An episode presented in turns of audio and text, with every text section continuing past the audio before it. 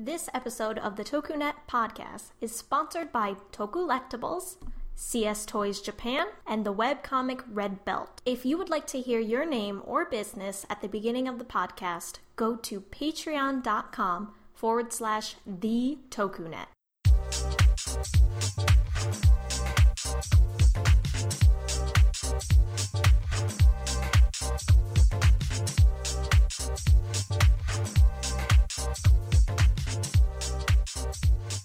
Hello and welcome to another episode of the TokuNet podcast. I'm your host Yasin, and I am joined by Josh, Hello, everybody. Katie, Hello, everyone. and Brody. Hi there. How's everybody doing? Uh, pretty good. I'm unfortunately or pleasantly, depending on how you look at it, I've developed a uh, a uh, habit of picking up sodos from my local uh, Asian markets. So Oh, I've boy. just been spending a lot of time putting candy toys together. You should talk to Mal about that. Yeah, I was about to say I should. I haven't got one of those yet. I need to get one of those. They're, they're, it's just you know some people do Sudoku, other people build like Lego mm, uh, kits. I I do this and it's relaxing. This is where I get my peace. That's fair. I should probably do it because I mean I get figures all the time, and then but it's like you know you get it and then you pose it, and then that's kind of it. There's like no real ceremony with it. Well, the good thing is that they're they're pretty much in scale with a bunch of other action figures, so you can be that guy having Batman get beat up by Zero One if you so choose. Or you, if you start popping some heads off, then it gets real crazy. I really wanted that like anime style Izu figure that was like, oh man, it was a Gashapon Oh, yeah. sort of thing. I'm And still I, uh, looking for one. yeah, I, I want I wanted that one so that I could buy the SH Figuarts for Zero One. Because honestly, I feel like the the Gashapon Izu just looks so much better than the uh, I the- agree. the SH Figuarts. Because it's a little creepy, honestly, the way they tried to recreate her face. I'm a sucker for the plushies, honestly. I love the plushies that they put out every year. They're so cute and they're the perfect size. So I usually buy like four. So I don't ever buy plushies, but I have all six Kiramagers sitting up on my bed right now. Then, my good sir, you buy plushies. I I have to tell you. Yeah. Unfortunately. They're they're so sparkly. I never buy plushies, but I have six of them right now. I, I don't okay. I never buy plushies except for this one time that I bought plushies. so you bought plushies. I did It's all good. for the first time. I'm a little jealous. You got the plushies. Uh, Kaylin, just like a week or so back, she got Kiramai Yellow's gamer jersey, the Spark of Bullet team. Ooh, Nice. Wow. That thing is sweet. Like I, I'm like, oh man, I should have gotten me one. I'm still so shocked that we have an e gamer as a Sentai hero. Like, that's wild. he he speaks for me. it's hilarious. I never would have guessed that would have been something that we'd see. Oh I mean, man, it, yeah. it does make sense. I, I I love it personally. oh yeah, totally. I was trying to figure out what game they used as the game in Kiramager. Oh, it's Tekken. A very 2020 esque career, if I do say so. It's true. An e gamer. And he shines while he does it. Wasn't uh, Ex-Aid technically an e-gamer at some point? Yeah, Oh yeah, no, he was He was a Tensai it's always gamer. Tekken genius gamer and because Toei has a thing with B- Bandai Namco, and the only thing they have going for them as far as their shows go is Tekken. Oh, you have a character who plays a video game? It's Tekken. Tekken. Oh, and Pac Man. I take it back. There's the there's the dream or the the the uh where they're fighting the evil them in Kiramager a couple episodes back. They were playing like Monster Hunter Yeah. when they were looking over at uh Kiramai Yellow for a second. So I was like, "What? They got a different game?" yeah, it looked like Monster Hunter.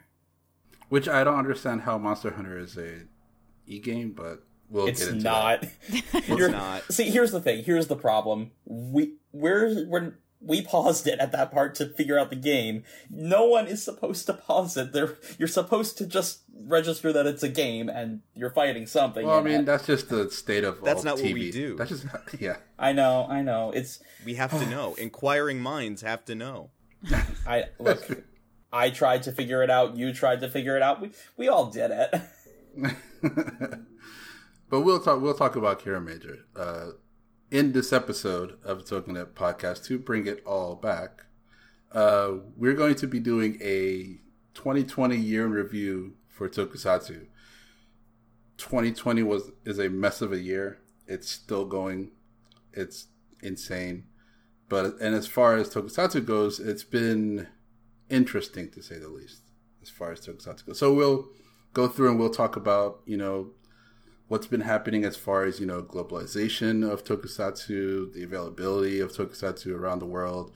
Uh, we'll also talk about the shows that have been going come out this year, uh, which means we're gonna be spoiling everything. So if you haven't watched it, go watch these shows and then come back and listen to this podcast. So the shows that we're going to talk about are Ryusoulger, uh, Dogangers, Kamen Rider Zero One, Kiramager, Garo VR, Ultraman Z, and Rider Saber.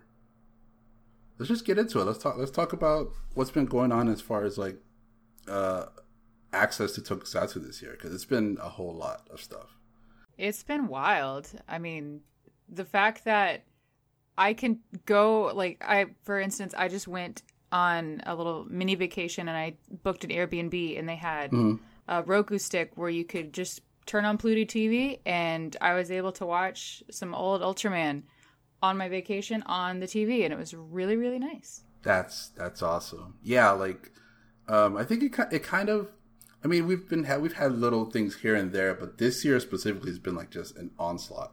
So like in late last year is when we started to get the Ultraman Blu-rays from Mill Creek, and it was our, our first official Blu-rays for Ultraman. And I believe so far we've gotten uh, let's see, A lot. Uh, ul- we've gotten a lot. Yeah, Ultra Q. I've got, I'm looking at all of them right here. They're sitting right next to me as we speak. Yeah, I have. I kind of have them all over my house because I'm just like, oh, I'm gonna put this one here, and just gonna I'm gonna watch this, and then I just kind of leave it downstairs. Uh, but yeah, as of right now, we have uh, Ultra Q, Ultraman 66, Return of Ultraman, uh, Ultraman Taro, Ultraman Ace, Ultra I saw Seven. Rube in Best Best Buy yesterday. That was crazy. That's insane. Yeah, uh, yeah. Wow. The, the the new generation stuff we have is uh, Ultraman Orb, Ultraman Geed, Ultraman Ginga, and Ginga S, uh, Ultraman Rube, and am I missing? X. X, X, Ultraman X. Yeah. I loved Geed. I watched Geed for the first time this year on Oh, VRV. right. I know I've been mentioning before, but I had, uh, I finally got around to watching Orb this year, and it's like like like I said before, I can't believe I waited so long to watch it because it's so good. Yeah, yeah, yeah. I love that show. I'm uh rewatching Ultraman X with a friend right now.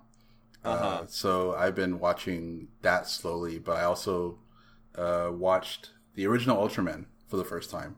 Uh, even though, Ah. even though I had the uh, previous Blu-ray, I know uh, DVD release, like from like it's been like seven. I don't know. I picked it up like seven, eight years ago. It's it's been out for a minute. It's been out for longer than that, yeah. But I, I remember trying to watch it and it just didn't look good. It wasn't good quality. Uh, So watching this one is very refreshing, and I just like kind of went through it. Uh, you can actually listen to the review of the podcast of, of it on our podcast that, as of this recording just came out. Um, but yeah, like uh, even though there's, there's I've I've heard there's been some criticisms on you know some of the quality, which I think kind of comes with the territory of uh, releases sometimes. But overall, Mill Creek's been kind of killing it with these Blu-rays. Like I love the quality of the at at least the packaging is like really The packaging is top notch. It's what we wish we could see out of a physical Rider release, should that ever happen. Oh my god, yeah. As of us recording this, it is a week, less than a week before Thanksgiving, Right. and I don't know. I can only hope by Christmas something changes, but we I'm still waiting for something physical. Yeah. Um Yeah. So as of right now, uh, well, earlier this year, uh, Shout Factory announced that they were doing a channel, a new channel called TokuSHOUTsu, and it was going to be on Pluto and I think it's, what el- it's like. There's like a bunch of other places that it's on, right? Uh, so so TokuSHOUTsu is mainly a channel on Pluto TV, but they also have been doing like releases of the shows that they feature on TokuSHOUTsu in places like VRV um, And Tubi. Tu- Tubi TV. Tubi Um, TV. Yeah, yeah, yeah. I don't know if there's I don't know what others there are, but those are the main outlets that I point to when I'm telling people where to go watch these shows. I watched I started watching the ori- so when TokuSHOUTsu got announced, this was probably one of my first few days working from home because this was right as the pandemic was hitting the, Oh, the states. right. Right, right. Yeah. A- and and so everything was starting to be really awful as it had as it was for a lot of people in 2020 but honestly like look like from that moment forward 2020 has been an amazing year for tokusatsu if for no other reason than for the fact that we got not only the first for the first time localized officially subtitled original Kamen Rider from what, what was it 1971 um Yeah. 1971. but also Kuuga, and also uh, Heisei Generations Forever got a massive premiere that uh, Nicole, our editor in chief, was part of. Oh yeah, she was on the stream. Yeah. Yeah, That's right. Yes.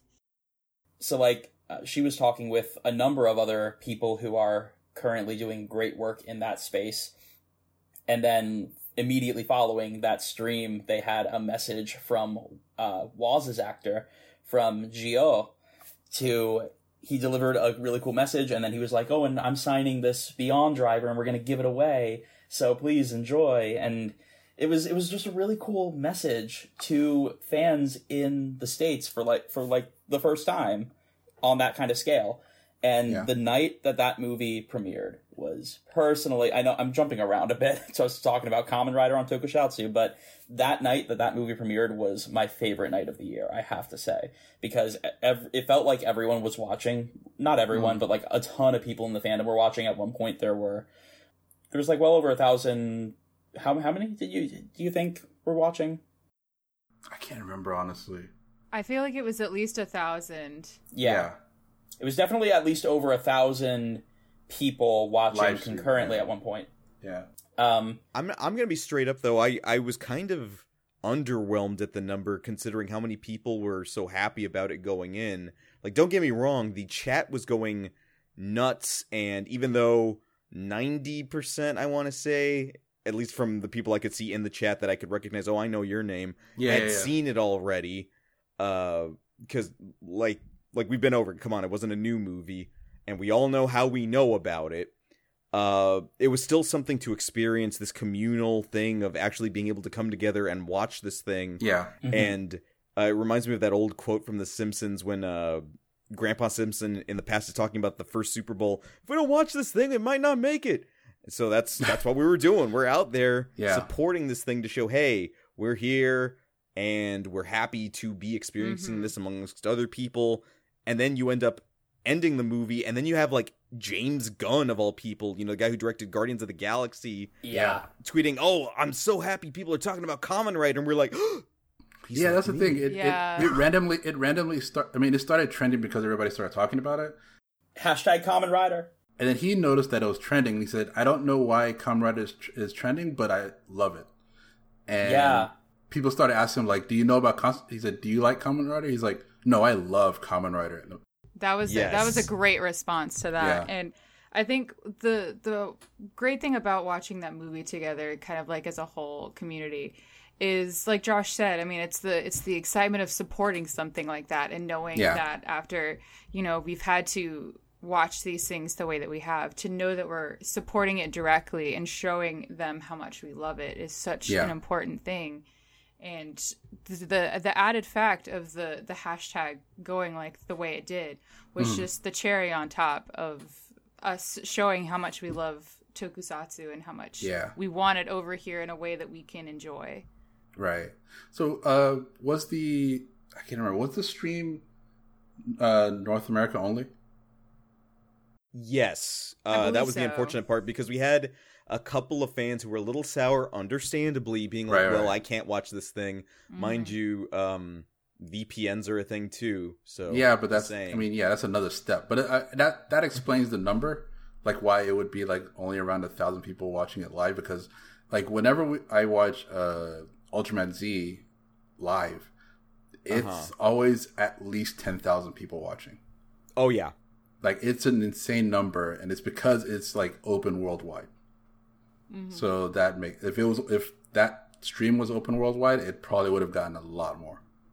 I would agree to that, especially because you know we're not the only English speaking country out there uh, here in the Mhm. states, and a lot of other people, you know, there there are fans worldwide. It's not just one Yeah. part of the country, one part of the world Yeah, uh, that is interested in these types of shows. yeah, Uh, so I think it speaks highly both of the people who were there supporting it and happy to do it, and the other people saying, "Hey, I want in on this too." Both both uh, voices are very important to listen to because they're saying they Mhm. want this product. yeah. you know, I gotta say, having experienced that night the way that I did, it's I, I'm actually reminded a bit of this one time I went to Comic Con and I saw the Bluefin guys, and I asked one of them about Kamen Rider merch, and they at the time they weren't doing it, but they were like, oh, you know, fill out a survey, I guess. I, I, I don't know. They they gave me some answer that wasn't really a yeah, we're gonna do it, or we're working on it, or we hope to do it it was more of a we're not doing that but let them know you're interested um and like i think it must have been a year maybe two years later i go to comic-con and i see a few Kamen Rider uh, figures up for sale at, at that at that area i'm like okay okay that's that's that's Kamen Rider double right up there well what's he doing there um and now here we are we're getting we're getting localized Kamen Rider shows a localized Kamen Rider movie like a current like semi-current Kamen Rider movie Mhm. you know it's it's it's a bit old at this point but you know I think it's also worth it to mention that you can walk into just about any GameStop right now too and find Kamen Rider merchandise. yes Really? Kamen Rider merchandise has been popping up in a lot of interesting places, like in um, Barnes and Noble and Think Geek stores, and barnes and noble really Yeah, that that's been happening for a few years now. Yeah. oh i haven't i haven't been to a barnes and noble in a while Well, to be fair, a lot of us haven't been able to get out because you know, 2020, it's that Yeah. kind Yeah. of year. very but true. uh the fact that we can tell each other like hey there's something here that in your area you could like hey go to your think geek or just even last night hey go to your local uh five below. They've got posters for japanese spider-man up right now. Oh my gosh. I my tattoo artist, my tattoo artist has a Gates statue that he bought at Hot Topic, not because he likes Kamen Rider. He loves, you know, like geek stuff and Power Rangers and all that, but he just got it cuz it looked cool. And I think that's the most important thing is that if people see that stuff in stores, they're going to be like, "Huh, that looks cool." And they're going to buy Yeah. it whether they know it or not. and i mean like it's it, it goes beyond even beyond just merchandise although i do want to give that shout out to team Kamen Rider for the work they're doing teaming up Absolutely. with bandai and getting getting this stuff localized uh, you know they're i believe uh, toku is now partnered with them as well and it's it's really great to see this kind of expansion where you can go to GameStop and pre-order a CSM belt, or go to the GameStop website and pre-order a CSM stuff. The, uh, you know, the CSM stuff. It's it's really great to see. But even on top of that, we've got you know Marvel doing the Rise of Ultraman. We've got now. I just now wrote a report up last night on the fact that actually just yesterday Disney Plus uh, put up their uh, Marvel 616 series, which is a docu series on stuff regarding Marvel, and their very first episode, and they put up a teaser of it on YouTube. Their very first episode is titled Japanese Spider-Man, and it's a whole detailing of the history of Toei's Spider-Man and the impact it had. And they start out by talking about Kamen Rider because that's what Toei was known for. And it's just really great to see that sort of thing on a Disney service on on a Marvel show. Well, not only that, they they they straight up shout out Kamen Rider and show everything that they had done up to that point before uh, the creation uh, got started of Japanese Spider-Man. But it's the fact for me it meant something that they showed original series, they showed Stronger, and they specifically showed Tackle as well. Oh, they like, did. there's not enough Tackle love out there. hmm Hard agree. Hard hard. They gave that love in that documentary, which I was very well girl. done. I highly recommend to anybody who has a login or knows somebody who has a login, go check that out. I'm gonna watch tomorrow. Yeah, Marvel 616 episode 1. Um it's it's really great. I I watched it. It was it was it's 50 minutes long. It's such a great documentary. They go so in depth. I learned some things I didn't know before, and honestly, Toei Spider-Man is one of my favorite bits of tokusatsu to talk about in terms the, of the only facts. thing and i don't want to get stuck on this but it, it is worth noting uh at the end they give that little uh blurb showing that uh most people uh over in the states became aware of the series when it was loaded on marvel.com and they don't mention the fact that about three or four years ago they took it down off the Yep. website Yeah. they have it clearly they have the subtitles people are aware of it now you're like i just mentioned they're selling merchandise you could just re-upload it to marvel.com and let people watch japanese spider-man Or What are put you it- waiting Or put it on Disney Plus. It might go on Disney Plus. That's i would be happy with that No, I'd I'd rather be on Marvel.com so that it's free for everybody. I'd rather it be free for everybody to watch. I don't really want it to be behind a paywall. But if they are like, yeah, we need to do something with this, they will probably put it on Disney Plus. yeah. i just want to support the the emissary from hell Right? You know they you know they they I, I won't get too in depth about it, but they do talk about that catchphrase in the show and how it was so wild that they put that in a kids show. Anyway, Let, let's move on to uh, talking about some Team Kamen Rider. I think what's great about everything that's been done by them uh, leading up to this point, like I remember It all started at AX last year, yeah. at AX last year exactly, uh, everybody getting behind that chant, "We want Kamen Rider." Everybody was there, rared up, ready. They're like, "Come on, guys, you got to get ready. Something's coming. Yeah. something's coming. We gotta." We got to get everybody on board with this, and the fervor was there. You could feel the love for the franchise, Mhm. and now here we are a year later, and you know, like like you were just saying, we have the ability to buy belts. We have the ability to buy these figures and nice little stands for the figures too at decently affordable prices. Like if you told me I could get a recent belt for only 35 bucks, who that's the kind of stuff I'm waiting for. Yeah, I mean, And Yes. it's here. I think the the AX that happened last year, where they had Bluefin brands. I mean, God love them. They and Team Kamen Rider um, were there, and they were you know hitting the ground running with the um, the surveys that they had. Um, they had uh, cosplayers at their booth uh, that were running around telling everybody to fill out the survey. The surveys were running around online too, and it was all basically just to generate the most interest possible to provide to the people that needed to see it. And they saw it, they understood it, and now we're where we are today with all the great achievements that we've made because of that. So big shout out to Bluefin Brands and to Team Kamen Rider for for making that big jump and getting us all together like that because it's hard to rally that many Yeah. people, especially people like us. it was really it was really notable to me when they made the announcement that they were rebranding from Team Rider to Team Kamen Rider because they were officially partnered with uh, the brand. that made it feel Uh-huh. more real, I think. It did. It was it's it's really good to see. I, well, can I criticize it a bit? Yes. I mean, it's an open forum. Yeah, I wish that their their messaging and advertising was better. I highly agree. I think they can do more. I do. Just because it's the first thing we have doesn't mean we have to accept it at base. There is always room for improvement. Sure, I absolutely. just, I, I mean, I mean, you know, I mean, it's a, I guess, a new team to put together or whatever. So you know, you're gonna have bumps in the road, but you know, I think there should be. I mean, they, they should, they could work to have better messaging and you know, pointing people to certain sites or certain links or whatever, and you know, getting the word out more.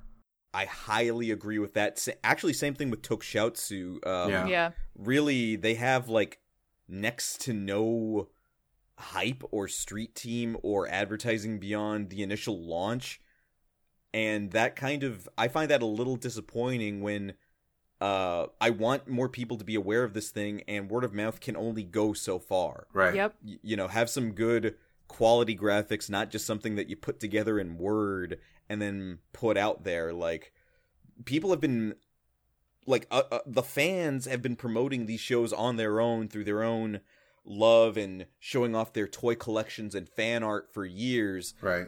That it's so easy to me to make that jump to reach out to the community to make some of these things for you. That way you can get more people interested. Like there's a resource here that like you can see with team team Kamen Rider they tapped it because they got people involved. They got uh, everybody at the conventions to take those uh, surveys. I just wish uh, TokuSHOUTsu would take that same initiative I yeah, I, I have to echo that. I mean, I feel like we have a very talented community here with a lot of people that have a lot of different kind of skills. And I, I think that it would be really easy for, you know, Team Kamen Rider or TokuSHOUTsu to take advantage of that by reaching out to, you know, some of the people that are really well versed in the things that they do well. And I think that that should honestly be to their benefit in order to advertise better and, you know, put the word out better with people that already have these big followings, you know? mm-hmm i agree So here's my take. I think that we're at a really good starting point at the at the moment, and that it's now time to for both brands to take sort of the next step, and that comes from those two two things you guys were talking about. Better, more consistent messaging, where you know everything is like everything is well consistent for starters. Um, I know I've seen people talking about how they would mention something on Twitter, but then it links to something else, or or it's not listed Right. on their store. Um, so making sure that that's all uh, neat and tidy before posting that would help messaging stuff. But then also like even just on top of that, in terms of uh, I guess just general sense of polish, sort of making things look like they got a bigger budget than they than they have, maybe. Um, I think it goes back to a phrase that I've uh, had go around for a while that even if you don't have access to all of the best things, there's a difference between something looking unprofessional and something looking non-professional. Whereas unprofessional looks like, oh man, you really don't know what you're doing. Something non-professional looks professional, but then when you look into it, it's like, wow, you did that with only this much resource. That's amazing. I should pay attention. Yeah. And I think they've got, like you said, they've they've got their start, but they need to take it to the next level, especially when going into 2021. The 50th anniversary is coming up for Kamen Rider, and it should mean just as much to the fandom here, or outside of Japan, I should say, than it does, as much as it does there in Japan. Right. Like, let's right. make sure it's celebrated outside of just the base country. Mm-hmm. Come Agreed. on, Kamen Rider Blu-ray. I I would love to see a really good send off for the 50th anniversary and I know that it's really hard for things like that to happen with the current world climate, but it, Yeah. it's something that I think we really should be paying a lot of attention to and celebrating. Like I would love to see and I'm just throwing this out there. I'd love to see us try to get Kamen Rider trending again for the 50th anniversary at least. That's that's the least that we can oh, do. absolutely. hmm I agree to that. Uh, but for now, like uh, what what we have to look forward to is, you know, hopefully we can get more Kamen Rider shows streaming on, you know, TokuSHOUTsu and Tubi and all that stuff. Uh, we're gonna we have more Ultraman Blu-rays to look forward to. I think uh, what was it? I think Taro got announced recently, and that's supposed to be coming out. I think early next year. Oh So yeah, that's uh, there's gonna be more of that.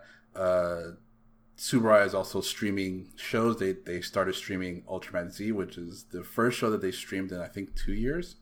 Because the last one they did was uh, Geed actually. So they skipped Yeah. Rube. No, they were doing a Rube. No, they didn't. Oh, they for like a yeah for like a few episodes. Yeah, for a few episodes. Yeah, were then they locked Rube. it down. yeah, and and and they're like simulcasting it too. Yeah, I love the fact that you can literally just go to their YouTube channel and that that's where they're going to stream it every week. I, I think that is a very very smart business model, and Tsuburaya has been impressing me a lot lately. As somebody who didn't really watch any Ultraman or pay attention to it too much until this year, and now I'm halfway through Ultraman Z, uh, Z, and I love it. Like it's, I'm, I'm so excited for to finish the show because it's Yeah. so easily accessible now. I think the great thing about the way they've been handling Z is um basically during the the pandemic with everybody being locked down, it's the consistency of yeah, with something like Kuuga or uh original Kamen Rider or heck even Agito now, that's at your own pace. But the fact that they've got a schedule, no, it's every Friday at this time in the afternoon or evening, depending where you are. Yep. That gives people a sense of being able to tell, oh, this is where I am in the week. It's it's Z Day. Yeah, Yeah. That means it's almost Saturday. yeah, yeah. Friday Fridays for me are pretty dope because like I finish work and then I mean now I don't have any commute, so that's pretty good. But uh so I could just get ready and then you know watch Ultraman Z at like was it eight thirty over here in on the East Coast. Um, Yeah. and they also started uh, a new uh, Ultra Galaxy Fight, which is Ultra Galaxy Fight: The Absolute Conspiracy. That literally started tonight. I didn't I didn't watch episode one yet. Me neither. I haven't watched it yet. Uh, but they also, I mean, early this year, they also did the same thing with Ultra Galaxy Fight New Generation Heroes, which they also put on YouTube. I think that one's still up. Yeah, that's the thing. I think both. I think Ultra Galaxy Fight is still up, but with Ultraman Z, they're doing the whole like after Every two two weeks. weeks. every two weeks they take they pull off the oldest episode. That's the thing I don't get. Like, Well- I don't really get. Yeah, I I kind of get it because I mean they're putting it on what I believe is their main YouTube channel, so it's not just us who can watch it; it's people in Japan too, and they want people watching on on TV as well. They they I, I don't know. I don't really know what what specifically goes on behind the scenes that makes something more or less worthwhile for them. But I can understand the basic logic of this is our latest Ultraman show. Maybe we'll we'll give you a chance to watch it when it first premieres, and then we kind of want you to buy the DVDs or whatever it may be. I guess. But if you want, if you want people to like, for example, if someone started watching, wanted to watch Ultraman Z today, they couldn't watch the first thirteen, or, I don't know, twelve or thirteen episodes, something like that. Yeah, like they would because we only they only have the two most recent episodes if you wanted if you wanted people to like watch it as it aired it but they wanted to start from zero uh, from episode one it makes sense to have it on your youtube channel and then people can just catch up like I would think at the very least keep the first episode up. If you want to start taking off the subsequent episodes after 2 weeks, then Yeah. fine. Mhm. But you kind of need that first one to get people into the concept as opposed to like dropping them into the middle. Sure. I, Yeah. I know this is a, a weird kind of a comparison, but I remember when I was in college, I had more than one group of friends try to get me into Fruits Basket. And the problem with both of these groups of people is that they made the same decision. Mind you, neither of them talked to each other. They, I was just the mutual friend between both groups. They always made this weird decision to drop me in somewhere around the teens or the early 20s. Like, oh, watch this episode. It's hilarious or it's great. And I had no con. I don't know. It was their favorite episode, but I had no context for what was going on. Now, eventually, I did get into it, and I love that series. Why? Because I was able to go back and watch it from the beginning. Yeah So I don't understand why Tsuburaya would make that decision first to not allow at least the first episode to be up. That way you can understand, okay, here's the base concept, here's the characters, here's the plot, Yep. go. And then the second thing that I wonder about is because we get to simulcast it along with Japan, we're hit every five minutes or five to seven minutes with these commercials for items we can't buy. yeah And that's the Dude. only other thing I don't get. Like, whereas Kamen Rider is killing it over here with I have the ability to buy all of these belts and uh, statues and what have you. Yeah. I'm looking at these Ultraman shirts and Figuarts and the new King Joe storage custom, and I can't purchase that over here. Mhm. It's the one thing Tsuburaya. I'm like, that was the weird one, Tsuburaya. You almost had it. i want that alpha edge figure art man i want it so bad It's so shiny. Give me that giant King Joe though. I need it. I need it. I need it to light up, and I need it to, I need. I need a seven. I need a sevenger. a with girl. angry eyes. yeah with the angry eyes. Yes. He's pissed. Oh man. So yeah, uh as far as like, you know, globalization, uh it's it's 2020 has been a big step, Yes. I would say. It, it was it's uh, we've had a lot of success, a lot of things going around. I mean, that's not to mention like, you know, comics that are going around, the like you mentioned uh, before, Rise of Ultraman is coming. I think the final issues this month, I think, or next month. Is it? It's like a four so episode, sad. four four issue series. And it's selling too. I just went to a comic shop the Yeah. other day to try to pick up uh, an issue, and they had said that they had sold like hotcakes. So people are buying them up, Yeah. which is awesome. That's what you want. I Yeah. can't find it out here. Yeah, because yeah, it is it is a Marvel comic technically. and uh, something that I mean, I guess we will move on after this, but I I did want to kind of mention that uh, because I just finished playing uh, Spider-Man Miles Morales, that they had uh, announced for the Spider-Man PS4 remaster a Arachnid suit. Rider. Yeah, Arachnid Rider, Arachnid Rider, which is a tribute to Tokusatsu, specifically Kamen Rider. Uh, but there was also a suit in uh, Miles Morales that was designed, whose designer based it off of the Kamen Rider, the first, suits. Right. The strike Yeah. suit.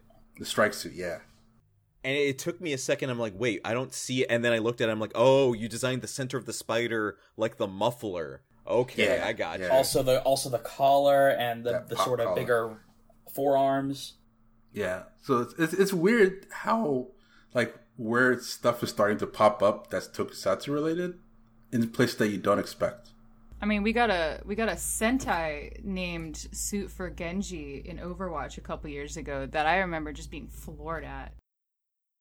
I Well, oh, not yeah. only that, uh, he's got uh some voice lines thrown in there from Kamen Rider and Super Sentai, like at random, depending on what he does, he will say Henshin, Right. and he will also say uh, oh, M- Mahazenkai from Go uh, Goanger. Really? Yes, Wow.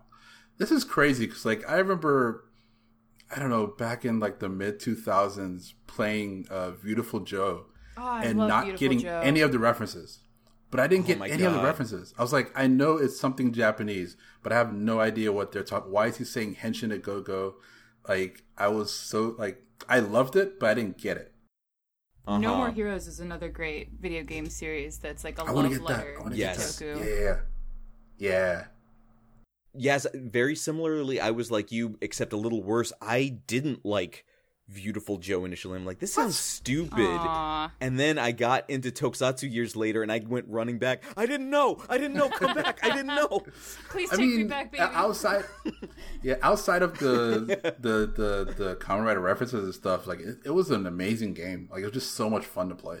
But yeah, I want to go back and play it, but I don't have a copy anymore. I haven't been able to go back and try. I, it I had to go track me down a copy from like a used game store. I need to get it. Um, so yeah, how about we uh, go into the actual shows that aired this year? Let's do it. Uh, there's a lot. Well, where, where do we start? Do we start with the shows that didn't get affected by 2020, or the ones that did? Uh, let's go. Let's go from you know chronological. So you know, Chronological, I think that always works, Uh, okay. Let's start with uh, Ryusoulger, which ended this year. Mm-hmm. So we got the final arc uh, in 2020. Um, I'll be honest. I ended up not really liking Ryusoulger. It felt very bland to me. I mean, I think the problem with Ryusoulger stems from it's maybe just a dinosaur Sentai that we got again too soon. I I agree with that. We just had um um Kyoryuger not too long ago. And not Mm-hmm. only that, but that was a banger series. That did so well. it Yeah. was. So that's a lot to live up to, and I feel like maybe they tried to play it safe by going dinosaur themes because it did do so well last I time. think so. But I feel like it Yeah. kind of did the opposite of what they intended. I, I think I, I agree with you 100% on that, Katie. It was a little too soon. I feel Mhm. like it was just trying to rehash a lot of things that were done the same, like only having one female ranger in the team. Like they, I think it had been done better in Kyoryuger, in personal opinion. Uh, I was impressed with a lot of the uh, mech fighting because of you know the freedom that the new design had allowed for. Uh, but beyond that, um, yeah, I, I, I, it didn't quite grip me the way I thought it was going to. I, I appreciate the design, I really do. I think those are some very clean suits. I actually really like Nada, because there are some shining spots there. Nada being one of them. Uh, uh Gaisoulg. But Oh, beyond okay. that, I- I just, uh, I don't know. It just, it didn't quite click for me. I, I know a lot of people love it, uh, and I really like that that uh that transformation brace. Like it's really fun to mess around with. Uh, but beyond that, I, don't- I don't know. I, I didn't like the story. I didn't really like the characters too much, uh, especially Kanalo. Like Kanalo bugged the crap out of me. Uh, yeah. I didn't like his characterization at all. Um, I, I I will say I I like the the mech battles in the beginning of the series because they were really trying something new. Right. It felt like they were taking a page out of what Tsuburaya was doing, and they were like, okay, guys, watch all of Taiga or whatever else came before, watch Rube, and just do that. Yeah, but I, th- I feel like that didn't last very long. I think they went no, back into unfortunately not. yeah, it went back into their kind of normal stuff, which is tend what tends to be what Sentai does. I think there's only a few exceptions. Like as much as I don't really care for uh, Lupin Ranger versus Patranger, I think Yeah. the mech battles in those were they did some really interesting experimentation with that. So I, I do like, if if anything, I do like in their henshin sequence that they have the little tiny robots dancing around them in a circle. I really Yeah. did like Yes. that. I thought that was a cute little touch, and if anything, that Yeah. was who I was the most excited to see every week. I would say I, I, I mean, I, I got that uh, Ryusoul Changer because I was like, I, I dig those little keys and uh, I like the design of the Ryusoul Changer. I was really happy with um uh Nicole sent me one of those. So it's Ooh, nice. in a nice place on my shelf. yeah, Very I, cool.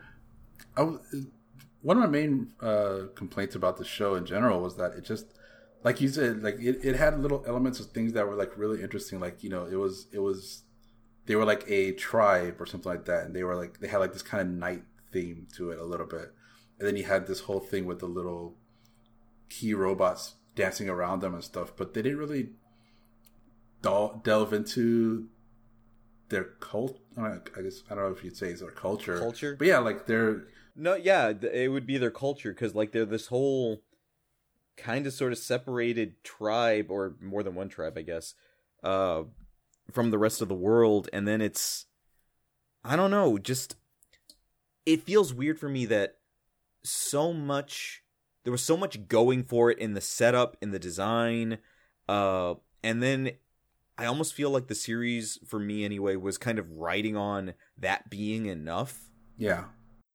and it takes a little more than that. It it needed a lot more. I think I think it just it tried to play safe, and then by the end it started to go into the end game stuff. And by that point, I just don't I didn't really care. Like it had it had its Ryusoulger moment where like we are the Ryusoulgers and stuff like that. I just, I just I couldn't care less. Sadly, Yeah. I've been having a lot more fun watching Kiramager than I have of Ryusoulger. Oh, absolutely! Which absolutely. has I- made me feel a lot better because I've been worried about Sentai for a little while now. yeah. Well, it, I know this might be like a little bit. H- How do I say it? Not childish, but just personal preference. It means so much more to me when all, if you have a five member team, all five robots combine to make your Dude, your combining mech, and instead of like series like Ryusoulger or uh, other ones that came before it, where oh we're just gonna take a piece off one of the other uh mechs and then add it on and call that the Megazord. Like I I appreciate everything being used. I'm right there with you, man. I agree. I agree. Like that's kind of the one thing I didn't like about Kyoryuger is that it's mostly uh the main red ro- uh what uh what's his name? I keep wanting to say Tiramigo. Uh, it's been a hot minute since I've watched that one. Yeah, whatever his name is. Gabatira. Gabatira. Gabatira, Gabatira, yeah. yeah, so you're right. Gabatira was When the in doubt, I sing the song.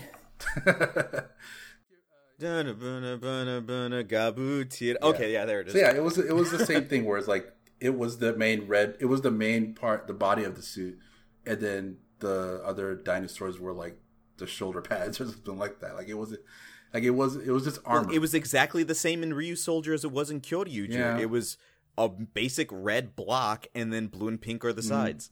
So, I I did write a review of Ryusoulger, so you could say I have some thoughts. Um, Right. but if I were to summarize my thoughts in as few words as possible, 150 word, 150 words or less. Go. a tweet. Um, you're you're making a tweet. Okay, okay, okay. Well, that's characters, not words. That's even worse. Oh no. Uh, okay, so here's here's how it is. The characters are good, and their development was fun for me. but overall, Uh-huh. it felt like the show didn't know where it was going. And then when it finally did, it was like those parts should have come way sooner. Yeah. And so overall, the story was a mess. The characters were good. I liked the characters. Um, but, oh, and the designs. Honestly, the designs were so powerful. And this show went a lot further to creating that sense of a fantasy world than, say, the Sentai that bills itself as a fantasy show, uh, uh, Ranger. Um, because I had watched that recently as well. But uh, I mean, I mean, Ranger's take on building a fantasy world was just having fantasy characters in a modern setting. And that's not where the strength of fantasy lies. The strength of fantasy lies in the world building. But that's literally what Ryusoulger did. Yes, but Ryusoulger has Yeah. an, an additional world as part of it, and they explore a bit of that world and get into Huh? some of the they? mythos of it. Did they? A bit, yeah. yes. When? I'm When? living for this. They had This they had a whole. great. Co- okay, look. First of all, uh, the the, the How many Ryu times Soldier- did they actually go into their world? okay, well, they don't. Granted, they don't spend a ton of time in the, Spend those no sorts time, of dude. settings when they. But it's still part of the story. It's not though. But it is. no, you see, you see Kanalo like touching a, a fountain, and then he talks to a shark or what- or whatever in the water, and that's about it. we didn't get anything from this show. Okay, it, granted, it comes together more so in the uh, end game. It didn't, I will not. I will. I will die on this mountain. dude. I will fight you on this mountain until like I've got I've got time tonight. I will fight about. Is this Mount Iwafune? Because we have There's a, there's a dinosaur in this mountain. We need to destroy it and get our Dino Knight friend out. I'll go. I'll go get my Ryusoul Ken. We'll fight it out. Oh my god. I have one. You're gonna get some Ryusoulger plushies too?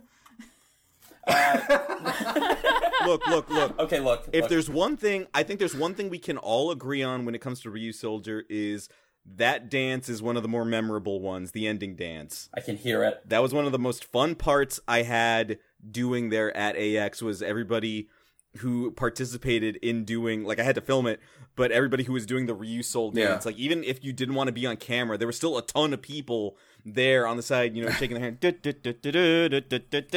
Yeah. The greatest strength of the Ryusoul dance is that it is the easiest, one of the easiest ones to do out of any Sentai dance. Like I, like I do the Kiramager dance, and you know I just moved into a new place, but I was living in my my room was a loft, and so you can imagine if I were trying to do the Ryus, the the the the Ki- oh, Kiramager dance, if I were trying to do the Kiramager dance, yeah, you would have run into some problems with a, with some very angry family. Well, the the Kiramager dance, uh, you need to make sure you there's nothing nearby that you can kick Yes. True. or knock over. True. Yeah, the the Ryusoulger dance is probably for me the best part of the show. But the best part of the dance is when Kamen Rider Shinobi did the dance. On, and Yes. they put it, That was the best. and they put it on that was YouTube the or something like best. that. Yes. They did. Oh my god. I love him. He is like going all in. He's all into this dance, and that's the Kamen Rider. Okay, Kamen Rider Shinobi is the best part of Ryusoulger. Ooh.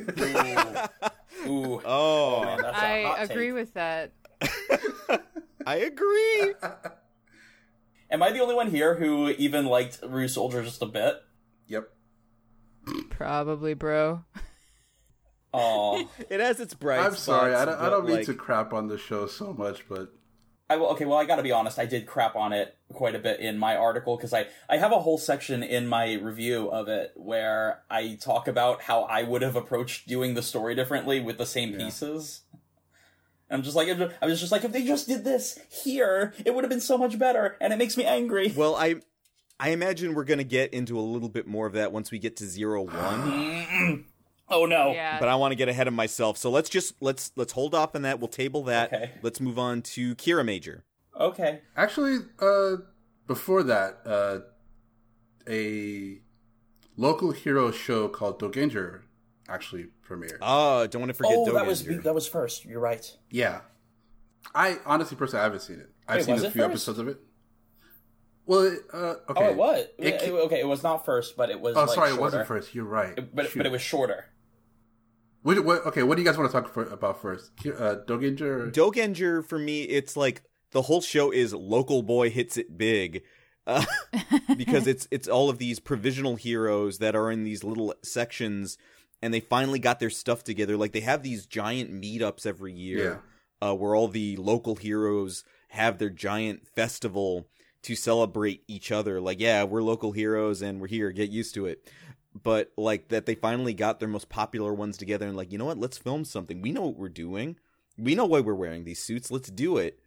And from the bits and pieces that i have seen uh they're certainly capable of doing their own uh filming their own stunts their own writing that's still uh equally as punchy and funny as a lot of other things uh so yeah i gotta give them props They have a great social media presence too. They Oh, are yeah. oh absolutely they kill it online and that's the only reason that i really know too much about them other than just word of mouth from other uh, toku friends but it's Yeah. just they're always they, them and kita man just have the funniest Uh-huh. interactions between each other and i love every second of it Oh yeah. well, see, I think it's really funny that you bring that up because, like, you know, kind of like what we were talking about earlier with uh, Tokusatsu and Team Kamen Rider, the fact that the Dogengers crew and really anybody involved with the local hero scene over Yeah. there, they know how to handle their social media because that's their bread and butter Mm-hmm. because they're not official. So they know what the hell they're doing. They know what it takes to get that engagement and get those eyes Their on them. entire They brand need, is social media. Yeah, they need every last set of eyes on them that they can. they respond to a lot of people and you know the anybody that you know kind of quips at them they quip back and it's it's always a good time It's kind of like the Wendy's account. oh my god it is I think Kitaku Man Ki- Kitaku Man is uh, known for his shit posts. That's what I've that's what I've heard. I, I, I just I'm stuck right now on the idea that the Dogengers are the Wendy's of the Tokusatsu that's community. that's a fantastic Okay, but can I order a burger from them? I mean, I'm sure if you asked them nicely, they'd make you like some curry or something. Like, You just have to be able to remember the difference. You're not asking for a frosty from them. You're asking for a choco soft. They call it something different. Oh, gotcha. Okay, I'll keep that in mind. Um, I, actually, I think Yamashiron is uh, good at cooking. I think that was his thing. The gas company representative is the, the good cooking. I know how it sounds, but it, okay. In one episode, uh, though, the, so the Yamashiron is three Sentai heroes who fuse together into Oh, one, right. kind of Yeah, like yeah, Pa- yeah. kind of like Patranger. Um, there's red, there's Redron, and there's Aoiron, and there who's blue, and and then there's Daidairon who is orange, and they fuse together into Yamashiron. And in one episode, they were making curry and passing that out to people, and um, that was where they were found. There was another member who unfortunately died after running off into battle on his own. Uh, that was Leron Jenkins. oh, that's good. I'm sorry, I've been waiting. I've been waiting to make that Okay, you know, fair. Was, was it worth it? One. Uh, for me it was. Uh, but I'm I'm gonna be over here in the corner in timeout for a little hey bit. man, you got a genuine laugh out of me, and I think that's that's good enough. I'll You take got a it. face I'll palm. take You couldn't that. see it, but you got a face palm for me. I could feel it though. I could feel it here in my soul. I, I appreciate the joke because I read all of those names, and for some reason, it just sounds like they're trying to sell me like an AC unit or something, like something that goes in my house. I just think Yeah, I mean they are they are very corporate. So so they represent the gas company's uh, sales department hero section, and that's their thing. And they and it's funny because Redron, he's the main guy in control whenever they fuse into Yamashiron, and he's always trying to hand the villains his business card before they fight. And they're and the other two are just like, "What are you doing? We have to fight." yeah, I've, I've the the few episodes that I've seen has been it's very delightful. Like I, I feel like that show is Uh-huh. a lot of fun to watch, and I, I I look forward to watching it. I just 2020 just been a year, so I just haven't got around Oh, to yeah. like, watching it. Big but I, it's one of those shows like out of all the shows that came out this year, that's the one I'm like I, I need to go back and watch that one. I Mhm. binged all 12 episodes in one day, like two days ago. I binged it all. And I, I watched the first two episodes actually with my roommate. Um, and he was like super into it. like I, I was I was telling him, so I, I wanted to watch this show because I have to binge this because I'm I'm going to talk about it on the podcast. Um, and it's it's it's about these heroes, and you know it's kind of they're local heroes, and it's low budget. It's twelve episodes. I don't really know how it's going to be. You want to check it out with me? And he's like, yeah, put it on. And we watched the first two episodes, and he was cracking up. Like this show is really funny um, and it's it's also just a good show. Like they like they did really well with whatever budget they had. Um, Yeah. you know, real props to uh, Fumie Arakawa, the director, who she had previously worked on Tokusatsu Gagaga. I do think it's really good to see uh, more attention being brought to local heroes because I feel like Yeah. that is a part of tokusatsu that's been kind of gone under the radar for a while now. So the fact that it's you know shows like Dogengers and Kitakuman and they have a they have Dent Man too I think is what I'm seeing on on social media now. It's just like Uh-huh. a guy that has teeth. All the the local heroes deserve a lot of love for what they're making, and I'm really happy to see that become more uh, well known. it's it's seeing them like if you look back through the like their Twitter accounts and seeing some of them like oh god even five six years ago when the suits weren't that great and seeing where they've gotten to now Yeah. and seeing them like that's the glow up right there like watching them pursue their passion of tokusatsu Mhm. and now they've got something to show for it that's you know i applaud that Yeah, some of those suits look dope. oh absolutely since uh since since I did see Dogengers, um my the basic story is you know that you got the main hero uh Jiro Tanaka who comes to uh who comes to Fukuoka to see his childhood friend who he has who he never got to say oh wait for me. And uh, apparently that's something. I, I probably some something in the Japanese language that I don't understand but it was it's this dramatic thing where he wanted to see his childhood friend, probably has a crush on her or something. Anyway, um, at the beginning of the show, the villains, led by Yabai Kamen, who we did an interview with, I believe, on the website, um, he takes he he joins up with a bunch of villains uh, as part of his villain company, and they decide to turn uh, Fukuoka into what they call the the Valley of Villainy or at least that's how the subtitles put it. Um, and so all of all of the heroes, um, Yamashiron, El Brave, who's this wrestling inspired uh, guy with he's got this uh, you know he's the he's the hothead of the group like Knuckles in Sonic. Um, he's he's got the backup of workers from Yahata Construction. Uh, there's Fukuo Caliber, who is the strongest of the main bunch and he fights with these dual swords. And then there's Kitakuman, who we mentioned, who he doesn't like to fight. His, as he puts it, his body is stiff. Um, but he's got this real strong sense of justice, and like he's he's the kind of guy who you could probably hang out with and either love or hate him. Um, and they're all so Yabai Kamen defeats them all until Ogaman comes, and Ogaman represents the Oga pharmacy, and he likes to like he promotes health and stuff. His catchphrase is "Take your medicine and sleep." Uh, Kusuri neru, something something like that. Um, my, I probably butchered that pronunciation, but anyway. Um, so those guys get defeated. Ogaman shows up, fights Yabai Kamen, just about wins, and then Yabai Kamen pulls this uh, ridiculous uh, move and scatters the heroes. And so Ogaman entrusts Jiro with the power to transform into a green Ogaman, and he gets named Rookie, and he has to unite the heroes again. And they all start. They, they like as he gathers the heroes, they all start like living in his apartment, and it's and he's like, "Why are you all here?"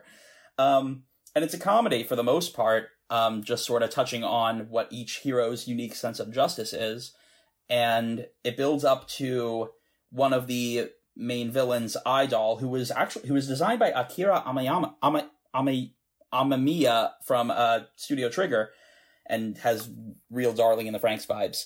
Um, there's this plot involving her and how she is actually the personification of the toys that Jiro played with with his childhood friend, and so the story turns to eliminating the villains with the United Heroes, and also just in general uniting with his childhood friend. And it's it's it's just fun.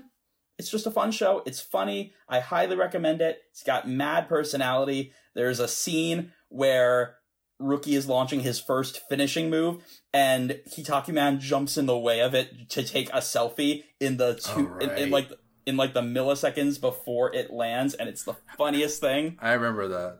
that Yeah. I busted out laughing at that. Oh, That yeah. hilarious.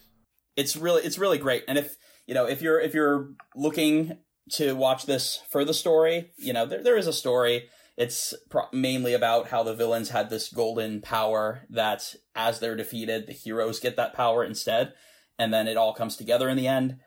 Um, the story is fun. Mostly, you're in it for a fun time, just like laughs all around. It's a great Yeah. show. I highly recommend it. They did a fantastic job. Um, lots of really self-aware humor, even in like those, uh, you know, those part those those screens that are like on every Rider and Sentai episode at the very end, where it's like showing clips from the new episodes, but they got those banners on the two sides that talk about that that like comment on it a bit. Yeah.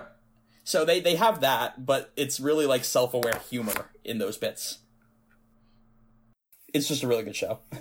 Yeah, I, I I'm looking forward to it. I think I think er, it, it. I was surprised at how how much uh how many people were actually like talking about it because it seemed like it was just everywhere around that time, which was awesome.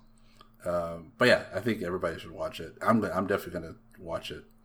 Uh, so I'm not really watching anything else, so that's gonna be something I want to get into. Um, uh, if we want, we can move on to uh, Kamen Rider Zero One because that ended this year as well. Uh, we talked about we've done a podcast where we've talked about up to episode 29. So uh, since then, I mean, the pandemic hit, so then uh, they uh, stopped production for a while, and they did some uh, recap episodes. They lost a total of five episodes. Right, they did, yeah, yeah, yeah, because of the pandemic. And it really Um, showed. so they did they did a, a few recap episodes that also had a little bit of a a bit of story sprinkled in. I think that's isn't that where we got introduced to Azu? yeah, that was like the first time we saw her. Yeah, But they, it wasn't it wasn't at all clear where she came from. right. Um, and then in that in that uh, arc, we also got they tried to do the guy redemption arc, which I hated. which went horribly. I have feelings about that. To start with the fact that uh they lost five episodes like no production i think ever wants to be put in that Yeah. position where Mhm. they don't have the amount of time they thought they had to tell the story they wanted to Yeah. because you can tell from the filming from everything that was going forward that a lot of the decisions were affecting because of the time constraint because of uh you know safe spacing everybody apart social distancing Yeah, uh, you could see it in those first episodes. They came back after the recap episodes. They were doing their damnedest yeah, to try and finish out this story, and it's just unfortunate that you know, yeah, they lost five episodes. They lost their summer movie, so now they're having to do this winter movie to make up for Yep. it. When technically they should still have another one under their belt at this point. point, and you can only fault them so much because when you're running out of time, you got to make some really tough decisions and I can only get so upset at the series for what ended up coming out of it. Uh, I, I if I remember reading correctly somewhere, the guy redemption thing wasn't meant to be that that that wasn't meant to be the plan initially. Uh-huh. That's just where they ended up. You mean they weren't going to re- redeem him, or they just had to do it a different way? I, I, from if I remember reading it correctly, that wasn't the plan to redeem him. Oh, kind of Okay. hope, kind of wish they stuck to the original plan. A lot of people do. I'm one of them. It, it is, you know, so unfortunate, and you know, I, I wholeheartedly agree with Josh. Is that it's I, I give Zero One a lot of slack because it, it will mm-hmm. unfortunately be remembered as the show that got killed by COVID, and Yeah. it's it sucks Yeah. because not only is that you know the the legacy that the first Ray wa- rider is going to have, but it's Mhm. also just it's one of those things where it's so evident by the end of the series, just the way that they had to frame everything and how you know disjointed you know some of it feels now bearing in mind some of those final few episodes are gorgeous you know once i feel like they got into like a bit more of like a comfortable swing of like how they were going to make it work like they were able Yeah. to do what they needed to do well but it was Yeah. the the adjustment point there and also the kind of like oh crap moment when um unfortunately Rio Komiya who plays Kira uh, Kiramai Red um who got caught you know he tested positive for covid so there was a huge issue with you know oh crap that's under our roof so there was i'm sure a lot of lot of different changes that had to be made so i think Yeah. You, you can complain Absolutely. how you know the plot handled itself to a certain extent but i think it, it does it injustice to not take that into consideration Oh, absolutely. Yeah. I, I, I mean, as much as I rag on, like, rag on the story of it, because I, I had problems with the story before uh, the lock, the, the shutdown. Mm-hmm. Like I, I always, I, I didn't like Guy as, at, at all, and I didn't like his Oh, whole fuck him. tournament Yeah. arc. like the whole tournament arc, was, like, the whole tur- the whole tournament arc thing was just garbage. I hate, I didn't like it at all. Um, so I had problems with that before, but then I felt like by the time we got to episode thirty, it was getting to something that I was like, oh man, I'm interested to see what happens when they come back. Um, for one, I'm interested to see how they start filming stuff in these conditions. But also, I felt like at episode 30, I was like, oh, this is an interesting place to leave things off. But yeah, the whole guy redemption arc, and then you get into arc one, which is like, I don't know, I I, could, I don't know how to describe arc, the arc one thing. It, it was a, I will just It- say, look, uh, like for sure, uh, they did confirm that Aruto, because we, we already said we're spoiling, right? oh yeah, yeah full Okay, spoiler. Aruto becoming Arc One was a late stage decision as a result of the lockdown. Yeah, He wasn't initially going to be Arc One. right. Uh, that having been said, uh, one, it's a beautiful suit. I love that suit. It is. It's like a cleaner Genmu gamer zombie, it's a cle- yeah i was gonna say it's like a dangerous zombie vibe but clean. mm-hmm. And like I've said time and time again how much I love clean suits in this thing. But then I think that was one of the strongest points of showing when you take away the hope of the main character, that's that whole, you know, killing joke vibe of all it takes is one bad day Yep. and that was Aruto's bad day and this is how he's taking it out on everybody. Yeah, It goes it goes back to the core theme of Kamen Rider ta- taking their abilities from the monsters, and you know what separates a Kamen Rider hero from a monstrous villain. I, I do think it was pretty pretty um, gutsy of them to do that because it's so easy to just you know always have the main character be so you know happy and positive and you know they're you know they never lose. And to to see uh, our our protagonist get humbled in a way and broken down in a way where you know that happens you know not only did that give i think a couple other characters their time to shine um, namely I think Horobi. Um, I think he he had massive character development in the final couple of episodes um, as he kind of came to grips with what he was doing.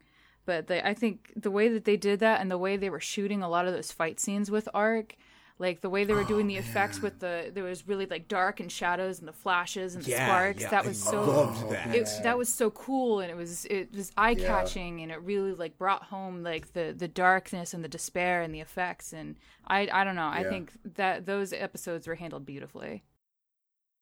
I, I feel like the the arc one stuff more than the guy stuff. That is where you can feel the five episodes that needed to be put in there to like mm-hmm. Pad out, like because it felt like it was a a very quick switch for him. I mean, obviously, like something tragic like that happening, it's gonna flip a switch. But as mm-hmm. far as like him, you know, being you know brought back to the light as as you can say, I feel like that needed a few more episodes to sort of bring him back. I mm-hmm. think. I'm not uh-huh. sure because the way the way I see it, and I, I'm gonna just take this opportunity to give my thoughts on that whole chunk. Um, so I personally did not have any problems at all with like everything besides Guy's redemption because I felt like just in like it, it could have been better simply because you know they had limited episodes you know? But but in but just looking at it objectively without even considering the pandemic i feel like all of the arc 1 stuff and even even the arc 0 stuff from right before that um because for anyone who's listening who has not yet seen Zero One, who doesn't care about spoilers, basically you start with guy who took over uh, Hiden. Then you go, you get into the Ark, which is like the enemy satellite, and it becomes a Kamen Rider of its own. Then you, then they defeated it with Zero Two. Then you had Aruto become the new Arc Rider, Arc One, um, because they did Horobi destroyed Izu, and it sent him into despair. He became Arc. He became Arc One. I liked that whole arc of arc of Aruto becoming Arc One. I, I thought it was I felt the pain whenever he was fighting because it was it was never it was out of malice, but more so it was out of pain, and I always felt that pain. Like real props to his actor. But in terms of as far as Guy's redemption goes, there is nothing that I can say to me that justifies that redemption being done the way it was done because it, to me it feels like they squeezed an entire redemption arc into one scene and tried to justify yeah. it by saying it was on it was it was because of Guy's childhood and that story that story had a lot of potential but I feel like it was a flawed decision to go with that story given the very little amount of time they actually had to tell that story. I don't story. think there was any enough time. There's not any amount of time that could have justified Guy's redemption. no, the fact that it was just a toy dog. Exact. I was just about to say that. Yes. it's not just that it was a toy dog. It had to do with his childhood being abu- abusive from his because of his dad. And I like I could see what they were going for, and I feel like if they had three or four more episodes, they could have pulled it off. But it's the simple fact of Guy was set up to be this terrible, awful top level villain from the very beginning, from from before we even meet him, because you know they they did episode Thouser or whatever they called it, uh, where it talked about how he was pulling the strings from the beginning, and, and so Guy, and so we have thirty episodes building Guy up as this awful dude who has no hope, and then of becoming good. And then we have a single scene where Aruto fights him, and then he, uh, and then Zaya makes him his new dog friend, and that's that's it. It's it's it, he needs more time to come to terms with the fact that what he did was wrong and why it was wrong, and you know decide to be better. He he needed a solid three or four episodes to to pull to actually potentially pull that off. And even then, I still think a lot of people wouldn't have liked it because you guys are saying you wouldn't have been on board with that even if they had more time. But I feel like if they had I more time, I want him to be destroyed. I mean, I I just in general, I feel like Guy as a character could have just been handled differently because I, I feel like there it was a good idea to have you know you need the parallel of you know Aruto is going to be the good CEO. Well, you need to show what a bad CEO looks like to know the difference. Yeah. So yes, I agree that there should be a bad CEO in the show to show that point. But I feel like just the way that guy was handled and how they, you know, moved with him throughout the series, I feel like he was a villain that got a little bit too much notice when we already had the established villains of Metsubo Jinrai. I think yeah. they got screen time taken away from them because mm-hmm. they gave Guy his whole arc, and then that suffered later on the line for obvious reasons that we've talked about. Actually, yeah, I do. I do agree with that because it does. It did mm-hmm. feel like they sort of eliminated the Metsubo Jinrai story and then later brought it back after Guy's time was done, and it was like, well, why? yeah, it was like it was like the focus was on Guy for a long time, and then all of a sudden it's like, oh right, Horobi's here we're gonna put Arc in him. Yeah. Cool. Oh right. And remember that astronaut? Yeah, he's back too. And also, um, there's actually a microchip in Fu's brain, and it talks to him, and they're really pretty. Um, yeah. I, I will say ju- just to interject with one more point, if we're gonna talk about mm-hmm. Naki for a hot second, just. Because yeah, I want to talk about Naki. I don't not want to talk about Naki. I, I would love to talk, talk about, about Naki, Naki for this entire podcast, but I don't think I'm allowed to do that. Um, uh, I think it's really important to talk about Naki because, as a whole, Naki as a character, not only as a badass Kamen Rider who I love their suit so much, but their presence in general and then how well they were treated is really something that I, I've like I've talked to like close friends about it. Like, oh my god, there's an asexual, agender character in Kamen Rider handled properly and pronouns are handled well and it's just in general mm-hmm. you know i think it was very very nice to see that show up in this kind of thing like you wouldn't expect it but the yeah. the the person who portrayed them nakayama-san they did great and i loved coming back and seeing them every time they came on screen i loved the suit that they got and just yeah that just all all applause for for Toei and and how well they handled that because good on them. My only issue with with Naki wasn't the fact that they were there. I love everything about them just as much as you. I echo all of that sentiment. My only thing was did they need to depower them at the end? I would still have felt much better going into the finale if there had been some sort of bigger war happening mm-hmm. between all of Metsubo Jinrai and all of the uh, human riders going at it on the battlefield, yeah.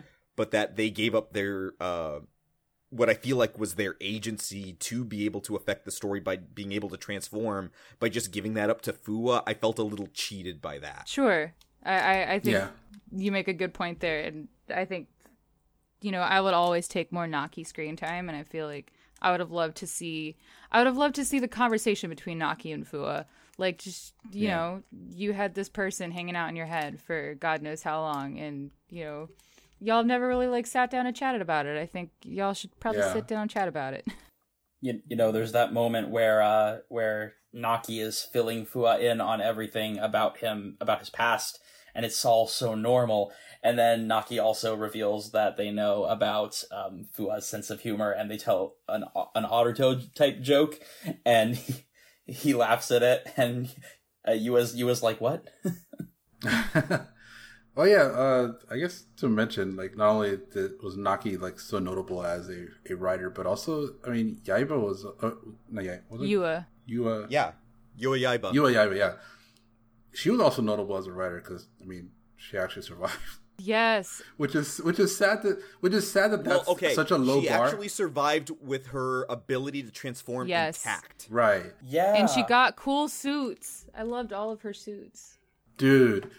One of the Sotos I picked up the other day was the uh, hunting jackal. Oh, I love that suit so much. Hunting jackal. Uh, the hornet. The hornet one, one was good. Hornet suit. Lightning hornet. I love that one.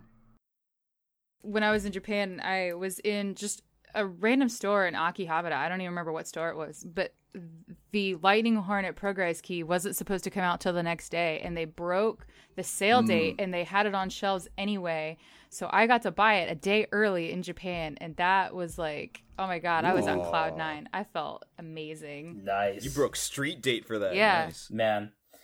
I I absolutely love Valkyrie. I love Hiroe Igeta in the role. Um, she she's just awesome. Like she's she's a really cool rider who not only ends with um with with powers intact, but also like arrives on the scene like er, like we're talking early episodes, episode like four at the latest, or I think five maybe at the very latest. In those very first few episodes, Yua is able to transform and is and transforms and fights throughout the whole series and gets a really powerful arc where she gets to punch Guy in the face and as anyone who's watched Harry Potter and the Prisoner of Azkaban knows, punching the villain character who you hate in the face is major bonus points coming from a heroine character. Well, and, it, and it's also very therapeutic after you watched her just be essentially like a trophy of guys for an excruciatingly yeah, long yes, amount of time. Yes. Way too long. Oh yeah. she took so much of his crap and then finally you get that badass 70s uh, soundtrack that waka chicka waka chicka waka chicka and then, pa I resign. Consider this my resignation. And it was in the sunset too, right? yeah, yeah, yeah, it was. You know, I really, I really hated um, Valkyrie for a while because I thought that she was just complicit, And then when they did the whole arc where it's like, no, actually, he's been controlling her mind, it's like, oh, oh no. Like when once they revealed that, that gave me some straight up Scott Pilgrim vibes. I don't know yeah. if anybody Yeah, else got I that. what you're I, I didn't, not until you just said it now. Not until you just said it. But I see it. and now you can't you can't unsee it. And she's like un- in charge of AIMS now, Which right? is so badass. Yeah. I'm so I was so proud for her. Yeah. I remember like clapping really Yeah. excitedly when that came up. yeah. she is not only the the the first uh, female rider of the Reiwa era, but also like the first ma- female rider in a main role in a rider show. Also, first female rider to get a power up. Oh yes. Yes, that's true. Wait, seriously? Yeah, Holy. I mean, Nadeshiko, Kavala, Marika. I don't. Right, I don't think they got power yeah. ups. nope. Nadeshiko didn't even get a belt release, fam. That sucks. dude. Man, So yeah, yeah. Uh, so yeah, uh, Yaiba's like dope. The only thing is like, I really wish she gets her own spin off. Ooh. that would be really Can we cool. get like a Comrade Axel type thing where it's just like a detective, Yeah. like, action detective drama or something like that. I want that. that? I feel like she could. I feel like if there was any character that she could put into a new series like that, I feel like it'd be her. I feel like they didn't do enough with her that they have enough wiggle room that they could make something happen. Agreed. Um, as far as my overall thoughts on Zero One go, I I feel like the the most accurate way to describe the show is that when you get into the nitty gritty of it and you start really looking at it, there's a lot of structural problems with the show. But just on a casual watch, overall it it holds up pretty well, depending on how you feel about um, tournament arcs, I guess. Um, it holds up pretty well up until Guy's Redemption, and then it gets its footing again after that. I feel like for as far as a casual watch goes. I think it gets its footing back once the focus gets away from Guy finally and Yes. back to Horobi. Yeah, Yeah. I feel that's where that's definitely where the strength of the show was for sure. yeah, Metsubo Jinrai should have been the main villain like the whole time. Yeah, I agree. I think what's great about it, going back to the the Izu episode, uh, when he does that, is that when it finally gets revealed towards the end, is that you want to say that it was all about his malice and proving that it was malice, but no, he made that decision to go after Izu out of fear of his own emotion. Yep. Like it was fear based, not I'm trying to take over the world based. It's I'm scared of what I'm becoming. Yeah. Like that's that's good writing right there. It is. I mean, it takes. It, it's easy to write a good hero, I feel, but it's even better to write a good villain. And Yeah. Mm-hmm. something that's mm-hmm. always been very important for me in watching tokusatsu shows, and I feel like just shows in general, is that the villains need to be. They need to have a good motivation, and I also need to, you know, connect with them. And I feel like they did a good job with that with Horobi. I feel like Jin he started off one way and ended the series in a completely different fashion. He had so much character growth and it's insane, but like they at zero one, if anything, I think they handled their villains pretty well, um, guy not included. Um, and I think that they handled their ensemble cast relatively well. I think they just struggled a little bit there in the midsection, and you know, once they got their bearings back after the shutdown, I think they did pretty good for themselves. Overall, you know, pretty mid tier, but definitely something that I I might go back and watch again in like five six years. I think it's worth noting uh, because I know I mentioned at the front that I got into, into onto the Soto kick. Yeah. A lot of the stores out here sell a lot of the zero one uh, little pop figures, not pop figures, uh, the little tiny desktop size figures and the Soto Ooh. figures alongside the Saber figures. And the last month straight, the Saber stuff has still been on the shelf, and all the zero one stuff has been sold out. Dang. I think Wow, that says a lot. very- I think it That does. says a lot. I think yeah. that says a lot. Zero One is a fantastic show, and the designs are great, except for Zero Two. No, actually, I love zero two. Dude, I know it's been like 40 minutes since we had an argument. We can argue about Zero Two. Oh, Here we go I, again. I love Zero Two. Can I make my case against it? I mean, we're already an hour and a half in, so we want we Hundred don't words want or to- less. we don't we don't we don't want this to go on too long because it's we're already an hour and a half in. Wait, wait. I'm sorry. Who hates the zero two suit? Me. Oh, Brody. oh, that's unfortunate. okay, listen. It's just the, we don't have time. If anything, you should hate the. What was the last one? Not it was uh. What was the last suit? At the last episode, what was it? Oh, uh, Progrising Hopper?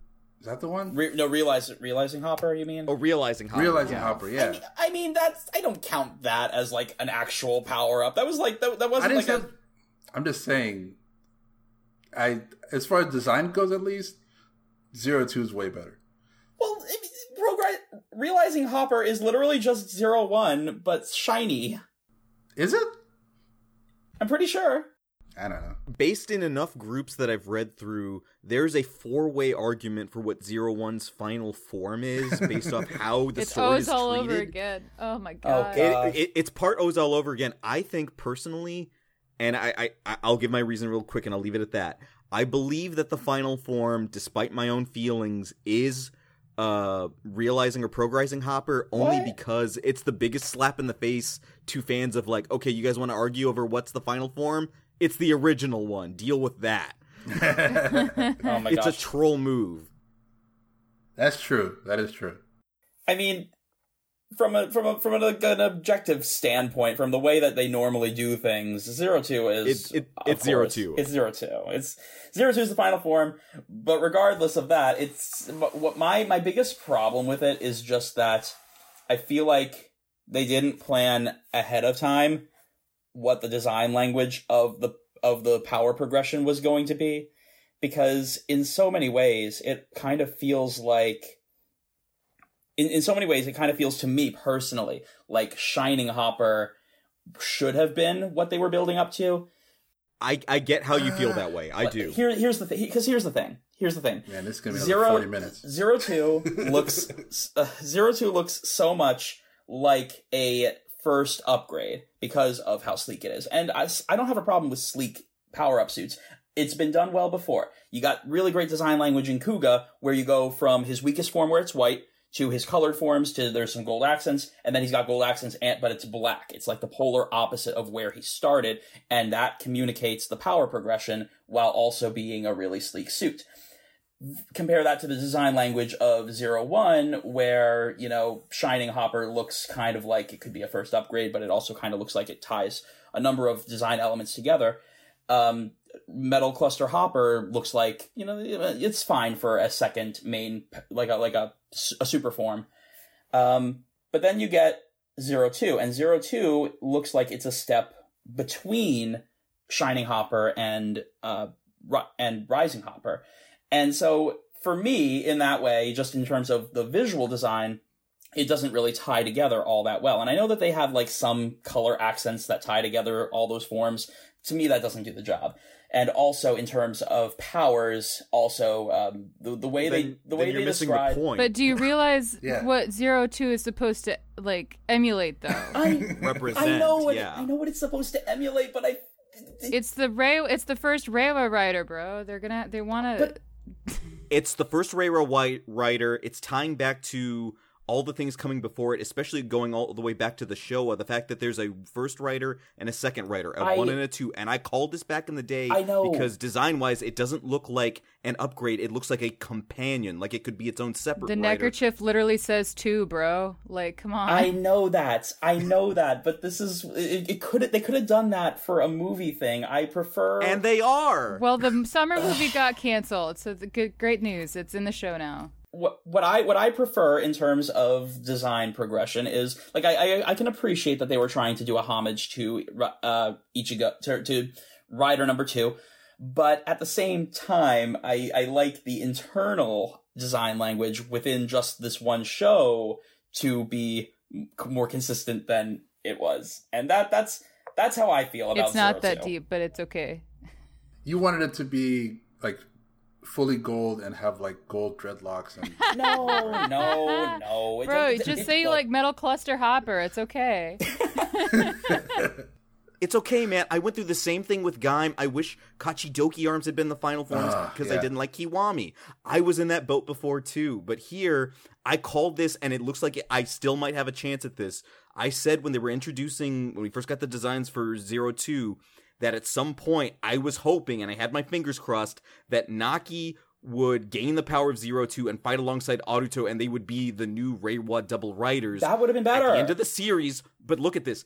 At the end of the series, they don't have the ability to transform, but now we've just seen the picture, the the the little bit of a trailer that we've gotten for the Zero One movie, and who do we see? We see Zero One and Zero Two next to each other. It still might happen. okay, if if that Mic ha- drop. I'll be okay with it if that happens, but I do wish it had happened in show because Zero Two is still the final form. They lost five episodes, my dude. It's not about that though. I will just say, like, before we move on, that it, I just felt like it was it made sense of the story. It was him reboot. He was rebooting. He was restarting his company. He wanted to make his own suit, and he wanted to still be zero one. Like he wanted it to be like that, and he wanted to. It was like a start from zero, but it was also kind of an upgrade. I don't know. I feel like it still. I feel like it still worked, and it was going against what we've had for the past twenty years of how Final Forms worked. I and I loved that the fact that it was less is more. That's the thing about Zero One. Zero One went against a lot of norms that were go- that we were sort of used to in Heisei. Um, and I appreciated that when it came to Zero Two, and that's kind of what I'm disappointed in with Saber, which we'll get into later. Is that it kind of feels like it's going back to Heisei aesthetics, but with I Zero agree One, I with feel that. like two worked, and I worked really well actually. Well, I, I guess if I were just to sum up the way that I feel about it, it's just I feel like they could have done that so, sort of story significance while also tying in more design elements that make it feel like the culmination of the Hopper power line. Gold dreadlocks. and and rainbow. we want fruit on the chest, and it's gonna be really weird looking. all the Progrise keys were going to be stuck all over it. Faces all over the all over it as well. The yeah. Progrise keys are gonna be the shoulder pieces.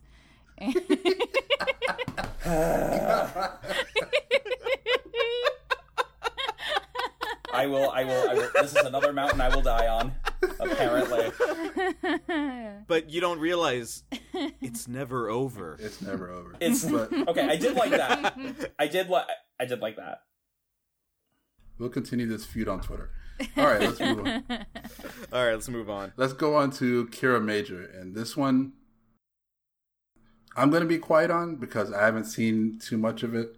I've seen like up to whenever Silver shows up. I think, Okay, I'm a right around there too. I've seen all of it. and I kind of stopped because I I hate Silver, so I kind of just stopped. I I wanted to watch it. I just haven't had. I've had a horrible time with juggling work and all sorts of other things. Yeah. But I Yeah, remember thinking that it started off pretty strong. Like I liked the thought of um, Juru and how he kind of became the red, and I liked how everybody else was kind of selected for their roles, and the way that they the way that they introduced everybody, I think, was really really nice. And yeah, I, I I like it more than I've liked a lot of the past Sentai seasons, so I'm I'm hopeful that it continues to do well. I'm only on um episode Yeah. like 13 or 14, I believe, so I've still got some time to go. Um, but I have been liking it, and it's been really nice to enjoy a Sentai again after so long. I'm on episode 31, I think is the most recent one before the one that airs like tonight. At, at the time Holy of recording. Yeah. Wait. Oh shoot. Okay. I was like, what? How are we in episode thirty? And I'm like, oh right, it's November. I know, it It's doesn't been a it, minute. it still feels like it should be April almost. Not maybe not April, maybe more June, July. I, I like that as a cast, or really as the cast of characters, Mhm. uh, with the exception of uh, of two of them, the rest of them are like more adultish than other Rangers before and have jobs. Yeah, I like that. Yeah, yeah, yeah, yeah. They're not small children. Exactly. like I get two of them are in high school, but one of them's like clearly I'm on the road to getting a scholarship being a track star. One of them's an accomplished doctor, one of them's an accomplished actor, one of them's an accomplished uh esports gamer. Like they have lives. I Yeah. love that. Yeah. and then one of them likes to draw, and I I like that too. Of the of the episodes that I've seen, which is the first few or first several, Juru was the one that kind of like surprised me the most. because when I first saw him in the first few episodes, I was like, okay, he, I see what they're going for. Um, I like him, but it's not like there's nothing too different about him. Mm-hmm. Uh, but the way that he supports his team and the way he leads by not leading, because he's Uh-huh. it's clear that he's like inexperienced and he's the youngest of them all. I think I think so. so. Yeah, he Yeah. leans into everyone else's expertise. Yeah, Yes. There was that big theme where he was, uh, uh shoot, what was it? There was an episode with, uh, t- he was talking to Tametomo, Yellow, um, Uh-huh. and you know Tame was not happy that uh, that Juru was the leader because he's like, hey, wait a second, I'm clearly the most skilled at giving strategies and executing on them and whatnot, so why aren't I the leader? Um, and you, you see that Juru just really does lean on what everyone else is good at, and then he supports them from behind, and that makes him a strong leader because he he holds up the rest of the team.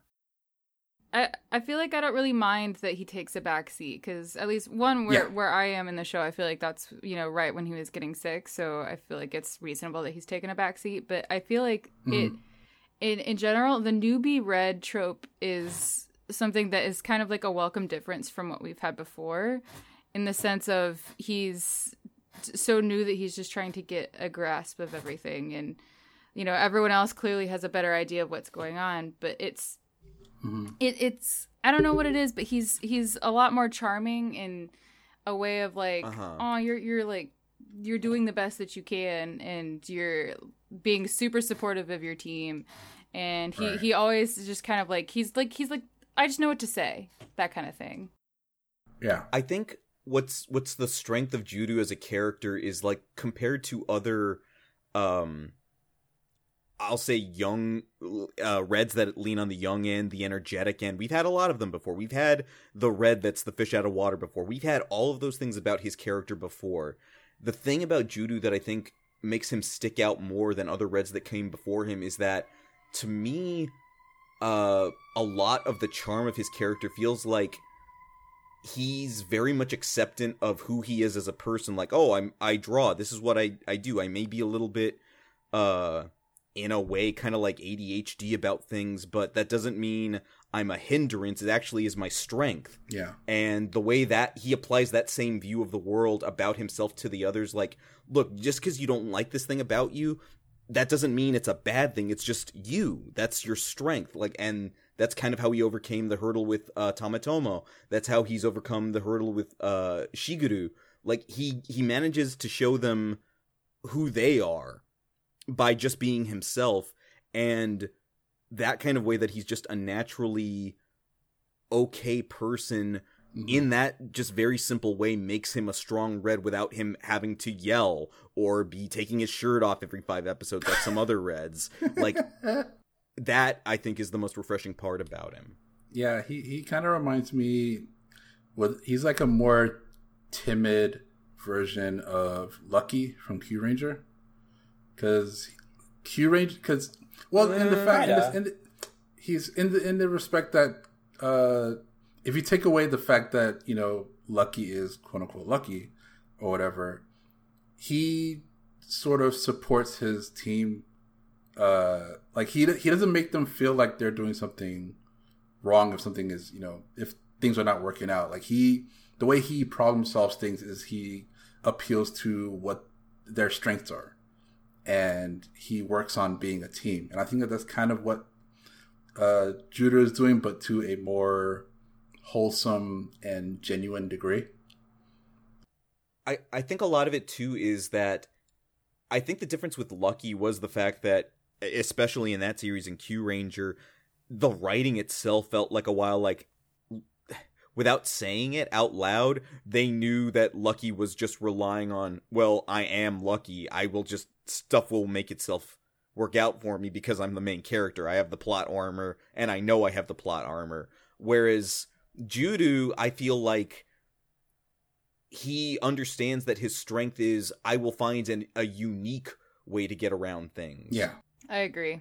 And that's that's the thing that works best for me is that you guys do what you know to do best. I don't know what I, I'm gonna do, but as opposed to like other uh iterations where uh imagination was a thing. That's literally my thing. Is that I'm an Mhm. artist, I'm creative, and because I have that creativity, that's going to be the thing that I bring to the team. My creative, I will find a creative way to help us out.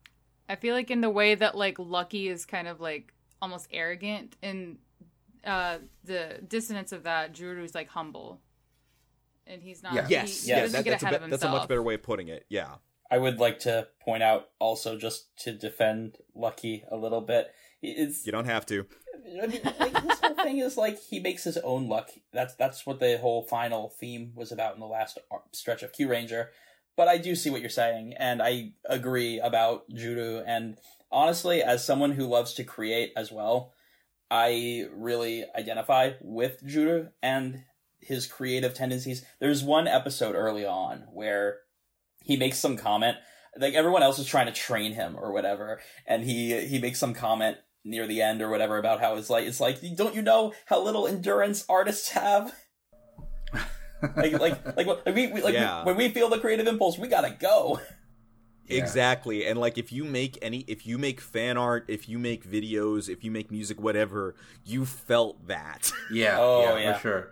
Like I, I feel like yeah, Juru's implementation of the whole imagination thing is so unique and so interesting that as much as I love ToQger, I love the way that he uses imagination a bit more than they do.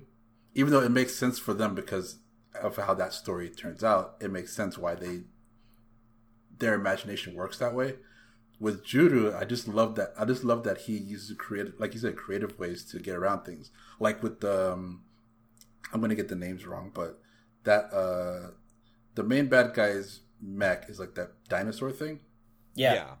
and the fact that he's like, okay, I'm gonna take that and can we just combine with it? It's like I don't know, can we? It's like, well, we won't know until we find out. And then he does it, and then he basically takes over the bad guy's mech. And then he like he he does that, and he's like, "We're n- you're never gonna be able to do that again." And he just keeps doing it. Yes but okay so i don't know if you saw uh when they got their own other train mech right. but the shark one. Yes, so so they got they, so they got the shark one, and that was almost like okay, well, you know, we can't always count on the other guy having his mech here, and we can't just keep taking it. It's ridiculous. Let's make our own. I just I just love the audacity to be like, let's just use the bad guy's mech against him, and then he can't do anything about it. From a gaming aspect, maybe some of you guys might understand what I mean when I say this. Uh, in terms of the, the way it's implemented, it's kind of the way I felt about exploring the world for the first time in uh, Zelda Breath of the Wild, where you have that kind of approach to things of wait. Can't I just do that? And then you try it and then it works. Oh yeah, yeah, yeah, yeah. It, Yeah. It's that kind of natural way of like, well, I kind of see something that would work in front of me. Yeah. Why don't I just try it? He's kind of basically using the scientific method of like, okay, I, I've got a theory about how this is going to work. Let me try it out. Hey, it worked. And if it doesn't work, I'll try it a little different. When Yeah. you put it that way, it's almost kind of self-referential in that way, where they're just like, "Hey, he's got a robot. We got a robot. I wonder." Yeah, exactly. He's that. That's the, the way the creati- That's the creativity in action. That is his superpower. Yeah. I've this is this is another show that I'm just like I want to get back into it and watch because I'm blown away by how positive everybody is on the show, and that hasn't happened with Sentai in a long time. I feel like, like I feel like there's a lot of positivity and just love for Kiramager, and I feel bad, and I feel bad that I am not really enjoying it that much, but maybe it's just where my headspace was at when I was trying to watch it at the time. Well, here's here's how I see Kiramager. I think that like 70% of the enjoyment I get from it comes from the characters. The characters are just written I agree. so well. I agree. and you know it it's not quite as it's it's not quite as big on overarching story. They're sort they're starting to work their way towards that now, but they've had like these little mini arcs that are that really get to highlight all the characters particularly well. And they had a really good arc for uh, Takamichi uh, Kiramai Silver, where um he was you, you know they always when they bring in the sixth ranger more often than not he'll try to be the loner try to do things himself. He's he's he's got his own agenda. Um takamichi's thing did. yeah they did that. Takamichi's thing was that he wanted to do that because he was trying to save his sister from the fate of their mother who fell to a curse. Um and then the whole rest of the team is like okay well let's help you with that and it leads to this whole adventure trying to get those uh i forget what they called them the the, the The wish stones. yeah, like the the magic stones that grant wishes, and um, and that gave a chance to highlight all the characters and to highlight Takamichi and bring them all gradually closer together until the end of that arc where he's like, wow. You know, I guess that was handled. I thought that was going to be more like an end game plot, but I guess not. Apparently, we're done with that, so I'm just with you guys now. and I, I think that it's at that point where you get past the arc of the introduction of the sixth or seventh ranger or whoever it is your extra ranger uh, in other seasons of super sentai if you don't have me at that point you've lost me which is kind of how i felt about Ryusoulger like if you don't have me by the introduction of your sixth i'm not sitting through the rest of this because i know everything's going to be all right at the end of the day but thankfully these characters have been also uh enjoyable to listen to and be around that I'm like, you know what? I do want to see more of you guys just because I enjoy your company. What a mood. Yeah, like we haven't had a capable, cool pink in a while like this. Or even at all, I wonder in some ways like Sayo being as cool and collected as she is, but at the same time uh like as, as much of a supporting member of the team as she is like I, that is refreshing for me that we have a pink that's you know certified no she's a doc yeah she's a beauty but she's a doctor who's also an accomplished drummer it's like this she's she's in the running Oh, for best pink that we've had in a long time as bad of a show as it is, uh, the Pink Ranger and Ninja is pretty capable. I was gonna say that. Like, i'll give you that Although I would make so, so I would make the case for uh, Washi Pink being pretty useful at least early on in Kyuranger, but more so I think you can make the case for it in uh, Ninja. But I don't like Ninja, and I don't think that any of their characters were particularly great, No. except uh, except for like the dad and the sixth. Um, but so, so if we go, like you got to kind of have to go even further back than that to find a real capable Pink. and then yes we have to bring up we did the Gekiranger podcast Yep. and then later that night was when they announced the Gekiranger tie-in episode Was that after it? that was just after we right. recorded Yeah, we did. That was. mm, You know, it was Yeah. actually seeing that episode. So I've never watched Gekiranger, but seeing that episode, I still Oh. felt its impact because they made parts of its world like canon to the world of Kiramager, and they even flashed back to Gekiranger clips to help explain the missing context. And I thought that they handled it all pretty well. Like they put the Gekiranger emblem on things, and they they were uh, using ways that I guess they probably talked in Gekiranger. the uh, which John I- speak they called it, yeah, they called it John Speak. So they that was probably from. I I, I assume that's how um, the Red Ranger spoke, and everyone Yes. else around him just eventually hopped on board.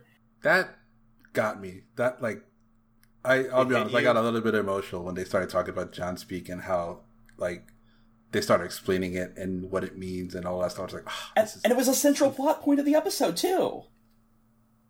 I wanted more of them. I did. Oh, man, man, that was such a good episode. It was cool. I I skipped over just to watch that episode. I was like, I haven't seen a bunch of it, but I was like, I want to watch. I want to see. now Gekko i'm not gonna say it, it's perfect one thing i'll give it and it's only a minor complaint is uh having an additional bad guy in yodona i wish they had introduced her way earlier like at the beginning I actually kind of disagree. Um, uh, Hmm. the w- so I like that they introduced Yodona kind of late. I, I, it could have worked, I think, if they had introduced her around the time Takamichi was getting used to everyone, like maybe like uh, okay yeah but uh, but I, I wouldn't have wanted her from the beginning simply because she does add a wrinkle into things, and I like the drama that that brings. Come having her come in later in the story. I can at least give you that that around the same time as Takamichi, that probably would have worked better. But uh, maybe not completely at the beginning, but definitely earlier than what she was. Sure, I could see the case for that. Honestly, I was fine with it, with her coming in when she did, but I could see the case for her coming in earlier. Um, as for like what they're doing with her, I think she's a really interesting villain. I mean, she's she's kind of really campy uh, in in some ways, but you know, it's Tokusatsu. I'm here for the camp. Uh, but I just think that it was it was really also interesting how they introduced her, where she's like in disguise, and um, Tametomo was explaining to her what it means to laugh, and then she just keeps referencing that later on. She's like, "Is this a moment where I would laugh?" Um, Garza's just like, I don't know. Don't ask me. yeah, basically. And then also she reveals um, in one of the most recent episodes that um, she had the king of Crystallia, and he was like frozen, like uh, like Han Solo. Um, yeah. I I remember saying that, like, oh man, they did him like Han Solo. Yeah, that's that's exactly what I was thinking. Um, and then like it, that was the very same episode where they had to go to the to the Holy Land, Atamald, to find the power to heal the uh, Kiramei stones who were injured, and they free and and it's again Juru's uh, creative thinking that gets them out of that pinch where he discovers the king frees his spirit. It goes into another Kiramei stone and then he's a Kiramei stone, and you see him crumble apart in the in Yoron and everyone's like, "Oh," and, and, like she was so sure in that moment where she was like, "Yeah, no, we got him. He's gonna die. It's great." And then he crumbles apart, and Garza's like, "Uh, he's not dead," and she's like, "Wait, what?" I I really liked that. My only issue with it, and this kind of goes back to Ryusoulger, is the whole thing of like, or, or really in uh, a lot of tokusatsu where death as an ultimate thing, like it can't be undone. It's actual it's an actual consequence.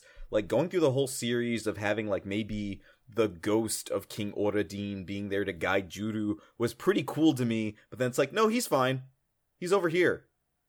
Or like uh the queen, like, oh man, the queen died when the planet died. No, she's over here. She's in this she's in this thing, the the little crest.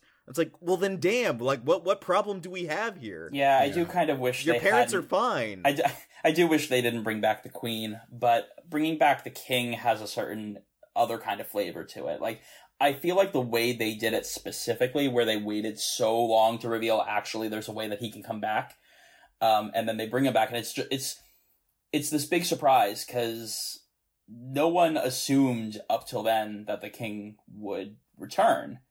Um, at least I don't think. Maybe maybe there's someone in the fandom, but uh, they they they lead you to believe that he's gone, but his spirit lingers, and then you find out that he gets to come back, and it's this really powerful moment.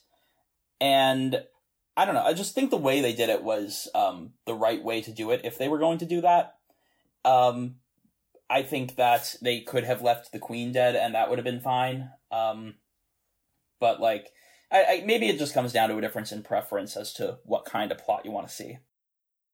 My only thing is now that he's a giant bird, I don't care how they do it. I just want I'm sorry, point what? for him to. Oh, he's a phoenix. That's that's his machine form. Yeah, he, he turns into a giant phoenix, which actually brings together the visual motif uh, with the Gokita majors. Which I, I appreciate. That's good. That's good theming. Very good design. My only thing is that now that he is some giant animal, I know it's a reach and I know I'm being that guy, but all I want him to do is attack on his own against a giant monster and just get in a real quick Gyabu! Oh, that would be great. that would be great. Because he's the voice of Kivat. Oh, right. Well, I have one last thing to add. I really appreciate the return of the five person team power up I'll agree to that. I think the last time we saw that was what Goseiger. It's been a while. No, uh, we've had it since then. When? No, we. I don't think we have. Hold on. Okay, yeah, go through it. I'll wait. Go through we didn't get in ToQger. Nope. The the the the gold the gold train thing. Is it one at a time? The hyper hyper Russia. Okay. Uh. Eh, son of a gun. Told you. So yeah, it's the first time in like what? Ten, oh gosh, how, it's not ten years. It's how long since we're getting close, but not quite ten years. But it's been a while since it was we've had 2010, yeah. 2011 really? was 2011 was Gokaiger, right? Oh, you're right. I think. I don't know. I I got into Gokaiger was filmed during the the tsunami in the. the- Okay. So yeah, it's been 10 years since we've had a five person simultaneous team power up, yeah. and now it's back. I got a question before we move on. Uh, Yeah. Move off of uh, Kiramager, since uh, since Kiramager, I mean, as far as like Toei is concerned, Rio getting tested positive was kind of the epicenter of it all, or at least the start of Uh-huh. it. Sure. Uh, considering that Kiramager was still in its like first quarter or whatever of its show when things lock down, do you feel? Can you feel in the story? Can you feel that that month gap or whatever? Like you can feel it with Zero One. No. No, Not- uh, not really. It was way less palpable. Okay. Because because it's way earlier, and they didn't have as much plot going. The the thing that I think hurt them the most was in the moment when it happened, and like for example with Zero One, how they kind of buffed everything or buffered everything out was to have like these little recap episodes, um, and Right. like shoot offs into like different characters' backstories and whatnot. While Kiramager really struggled because they didn't really have that. They didn't have that kind of like world build up yet. So in the Yeah. moment, I feel like it hurt them because they really didn't have anything to air except for just rehashing the Yeah. eight episodes we all just watched. But Mm-hmm. then now it's been to their benefit because they haven't really like suffered a lot. Like obviously, like you know, their red had suffered a lot, but you know he's Yeah. I think gotten better and is now back in the wagon again. So But basically, if you go back and revisit the show later down the line, like a few years from now, you're not going to feel the effect besides maybe seeing Yeah. that in the episode list, the recaps. What about like filming wise? You can notice a little bit of it just like you can in Zero One with the distance in seeing the set extras around, but otherwise you feel it visually and story wise way less than it affected Zero One. Okay. Absolutely. That, that makes sense. It's actually that kind makes of sense. funny. Um, when I was catching up on episodes, um, I actually noticed that there is characters. There are characters that were green screened and like composited in that weren't. So, so it makes it look like they're all in the in the room together. When in reality, they clearly like filmed everybody Wait, really? in different scenes. Wait, the main cast? I didn't even Yeah. notice that. Wow. In those first in those first like two or three episodes when they came back. Yeah. Interesting. I need to go back and check that out. One Yeah. one of the implementations that I was a fan of was the episode where um where Juru's identity is found out by a classmate, one of the bratty girls who is teasing him in detention. Um, I, I think it was detention. Um, either way, there was a whole episode where he and her got stuck together. They were holding hands, and he just stayed transformed the whole time. And that was a really cool implementation because the suit actor is in the helmet and they have sure they're holding hands the whole time, but like they can be that close because they have a full head covering. Well, and that's also a really common uh, kind of trick that Toei will do, um, and have done for a while for when like actors for one reason or, no- or another like can't make it to set. Like they just they just put Yeah. the suit actor in there. Like if you watch Gaim, like Ryoma, anytime that he was too busy doing whatever tennis musical or whatever he was starring in at the time, they just were like, "All right, Yeah. person in the lemon suit, go sit down in the science room and make sciencey things."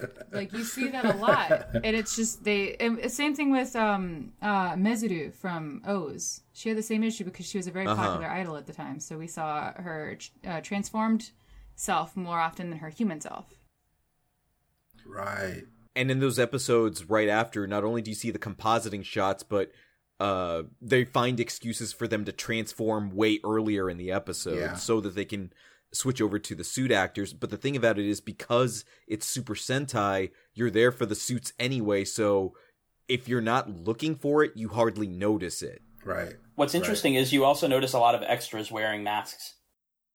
well and That yes, very very much so. in the in the parts where i'm at in the show it's I, I'm also noticed that Juru doesn't go outside a lot right now. Like where I'm at, like I just finished where we just got uh Silver and he's in like the couple of episodes afterwards where he's just trying to get acclimated with everybody.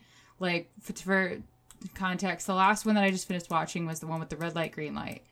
Um with Oh, yeah. Okay, yeah, yeah, yeah. so right now, what I'm seeing is that he's doing a lot of like hanging out in the background in the um, in the base um, with pineapple apple pen guy, and then I love him. I love him too. And then when he leaves, the second he steps outside, he's suddenly transformed. And I think Right. that's a Man, I didn't notice that. it's a really good way to kind of like mask it because you know unless you're like looking for it like if somebody you know comes back to that show three years from now it's like what it was said earlier it's it's not going to be noticed as much as say zero one suddenly having a bunch of jumps and dissonance in the way that it was paced Yeah. on the on on the topic of Hakatami Nami, uh, I love the moments where they make app, pa- Apple Pen or shoot, I can never remember the name of that Pen pineapple Pen, apple pen. pineapple. yes, Apple that Pen. that that's they they I love the moments where they make jokes about it, where they'll go, "Oh, this thing and this thing." Ugh. Koriwa pendes I'm gonna get off on this for two seconds. Uh, I think that Kiramager should go over to the states and be adapted. Yes, and they've it's pretty much written itself. We're dealing with a bunch of crystals.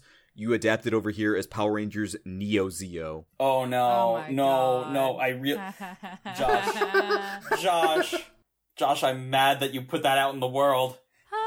No, No, here I'm gonna, I'm gonna take it a step further. no. You look at the core footage here. We've got an older character with glasses who is uh looking over the rain the younger rangers before them, and they tease that they could have become a gold He's ranger. not coming oh back. no, no, no, no, no, no, They no. have a chance to make things right. I'm just saying. That's all I'm saying. You can make it right for a whole new generation. I'm just saying. Wait, does Pineapple Apple Pen become a ranger? Uh, no. Oh. They think he wants to be. They think he wants to be. They had a suit made, Oh, that And one. then- Okay, yeah, yeah, yeah. but it seems like the kind of thing like they would do like with ToQger, where after the series is over, Oh, right. we'll get like an extra special, and then they'll actually make it a thing. Yeah. Yeah, To- to- Tokyo Nanago. Is it kind of like in Drive where they had the captain that uh, the police squad that wanted to be he wanted to be a rider so Oh. bad, so he put on like bike A little armor. Bit. A little bit, but they actually have like a costume, like a like a good costume. I loved that man. Like, eh, eh, like y'all are allowed to not like him. I like him. I I like him. I like him. I, w- I won't argue you about that one. All right. So should we move on to uh Garo Sure. VR? Sure. I have nothing that I can say about. I haven't Garo seen it. Garo I'm sure it's great. And for those of you who don't know, VR stands for very rad. Exactly. Now I, I This, do is, this have is the the Kamen Rider Ex-Aid of Garo. I do have one question. Does it have Masahiro Yeah. Inoue in it? no. it does not. Wow. Did it, was he busy? Like, what is he doing that he's not in Garo right now? Um, so the the thing about this one, uh, to do the lead in is this is the one of the Garo series that is set apart from everything else. You don't have to have watched any of the other seasons. It's twelve episodes in and of itself, unto itself, in a completely borrowed plot from Sword Art Online, and uh, it's that plus Garo, and really what it is is, is an excuse for. Out of the 12 episodes, 11 episodes of some pretty dope fights. Yeah, I was I was gonna comment on that, like, cause yeah, it's it's the least Toku Garo, I think. Well, it's it's the least monster centric Garo because the fights are more amongst the people than it is the horrors. And you also don't see really many suits at all. There's like three suits as far as I've seen so far. But it's it's just an excuse for seeing these actors who are all capable of doing these amazing stunts and one-on-one or sometimes like three-on-one fights. I was a bit worried at the beginning because I was like, "Oh, this fight is pretty cool," but is it is this kind of caliber going to withstand throughout? And holy crap, it just keeps going. And I think it's actually really well done, considering like it seems like a lot of the actors are doing a lot of their own stuff too. Yes, for the most part. Uh, pretty much all of them. Yeah. Uh, what's what's uh, the character's name? Is Akane, the model. Yes. Like I was surprised that what that act, that person was doing. It was like, dude, some cool, cool stuff. Uh, as far as like uh, how the action is interwoven into the story, I mean, it's it's basic, you know, battle royale. You're dying in the video game, you die in real life, Die in real life. Kind of a thing. Um, but I love. I'm starting like I'm not done with it yet. I, I got a couple episodes left to go, but I, I am loving how they're integrating the Garo myth into this whole thing, Uh huh. which I feel like is pretty cool. Um, there's a different take on it. I'm interested to see where it goes with it. Um, I will. I will go ahead and make the executive decision on my end to not spoil the end for you. I remember seeing George talk about it and being like, because he was actually upset Oh. that people spoiled it for him. Yeah, it's uh, it's it's interesting. I'll I'll put it that way. It's Okay. interesting compared to how other finales have gone. in Garo specifically. Yes. Okay. Okay. Cool. Yeah, I, I've, I'm I'm digging it. I, I'm not too hot on the main actor or the main character anyway. The actor is doing Uh-huh. all right, but the character is kind of. I still I'm ten episodes in to a twelve episode show, and I'm still I don't know where he is, kind of thing. I don't know if that's Uh-huh. something that you got on your end, but for me, it was like he was one way and then he's another way, but it feels like two different people, kind of, or he's kind of wishy washy. I don't know. I, I can kind of see how that how that would come across. To me, it's it's still been pretty consistent, but I can see how that how you'd get that read. I don't think he's bad. I just, it is it's.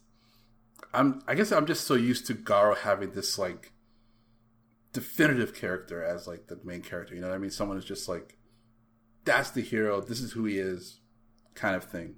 So this is a very different take where it's like it's not someone who's more reluctant to be a hero. Like he's not in it to be a hero, really. Per se. That is hold on to that, and it'll carry you through. Okay. I'll, I'll put it that way. Okay, dope, dope.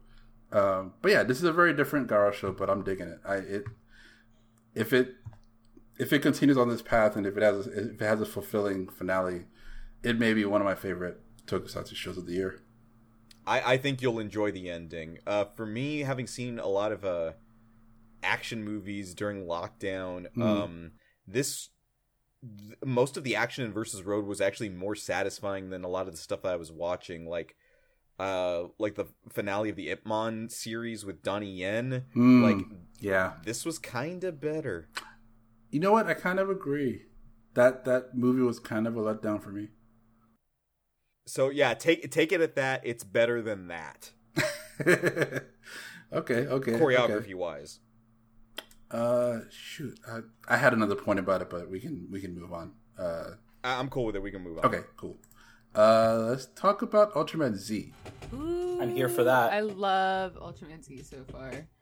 I request that you chant my name, Ultraman Z.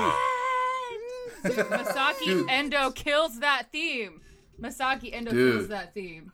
That opening song is Absolutely, so good, It's fire. so good. See, see, see. I wish I could sing it, but it just comes out as Ultraman Z.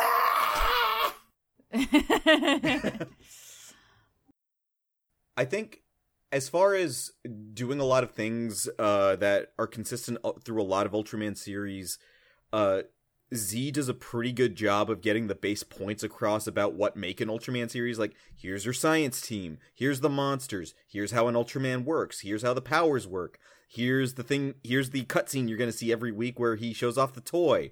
We are really showing off the toy. Here's the upgrades. And it's been pretty consistent from there as far as this is who our main character is, this is his motivation, uh, while still being entertaining enough and unique enough to not be mistaken for any of the other Ultramen so far. Hmm. Is this show like very consistent with the majority of new generation Ultraman shows? Because I, No. I, my this is my first Ultraman show, but I finished. I started watching Geed when he appeared in the show, and I finished Uh-huh. that within a week.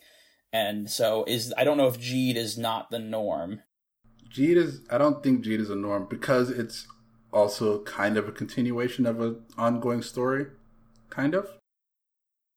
Well, mm, that that's a tough one. Z here is in its own way a continuation of uh, Zero's story. That's true, which also ties into G that way. Um, the the the thing of it is, I I like that even though there are legacy characters that show up like Ace, like Geed, uh, and some others who I won't mention, um, because it's ongoing. Uh, it still does a good enough job of not being off-putting. Like you could still get into it not knowing anything, aside Right. from the fact that you know you can't really watch the first episode because it's not up anymore. Yeah, I, I will say, uh, as someone who also like this is pretty much their first Ultraman. Um, I had just seen bits and pieces of like clips from people that were watching the show, and after picking it up from the beginning and you know starting it episodically, I've surprisingly really enjoyed it, and seeing like every once in a while when I'm on when I have the downtime at work to turn on, you know, the Tokusatsu channel and it plays Ultraman, I've noticed some of like the differences in how it used to be in like the Showa era versus how it is now and like what I'm seeing in Right. Zed. But Right.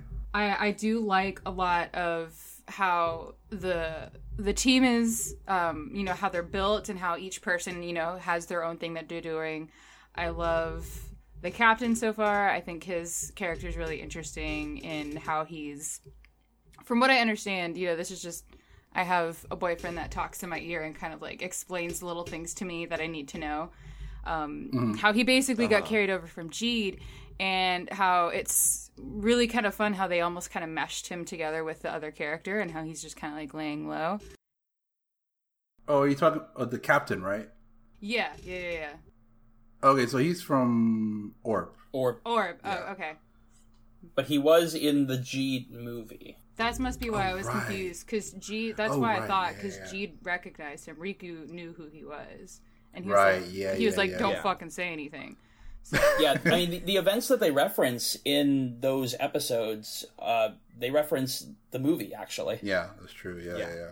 Gotcha, But yeah, I, for- I forgot he was in. I forgot he was in the Geed movie. Honestly, This is see, it's it's a good thing I watched Geed earlier this year. um, but yeah, it, there's def- it definitely has some markings that are similar to other Ultraman, but it this show feels similar to Ultraman X a little bit. I was gonna say that uh, that very same thing. The team feels a lot similar to X's team. Yeah, and also like the how episodic it is. I mean, Ultraman in general is very episodic, um, but the fact, the way that it does its story and the way it has like all these like legacy characters show up, it feels like X in that way as well. Um, hmm I'm not sure. I don't know. In my opinion, I think X is, did it a little bit better, but I also can't fault Ultraman Z too much because it it had the pandemic to you know working against it. Uh, it's one of its head writers passed away just before the show started, so Oh. it's it had a lot of stuff against it. It's comforting to me to hear that Ultraman is usually episodic Mhm. because I mean, you know, I'm coming from Sentai and Kamen Rider, and Sentai can be episodic. Um, sometimes that can drag on a bit. For Ultraman, I go. I went in expecting uh, the series to be half the length of those, and so when the when the when I watched I watched Geed like when Geed first appeared in Z, and I watched like all of Geed within the course of like a week um, so that I would be caught up in time to rewatch his debut.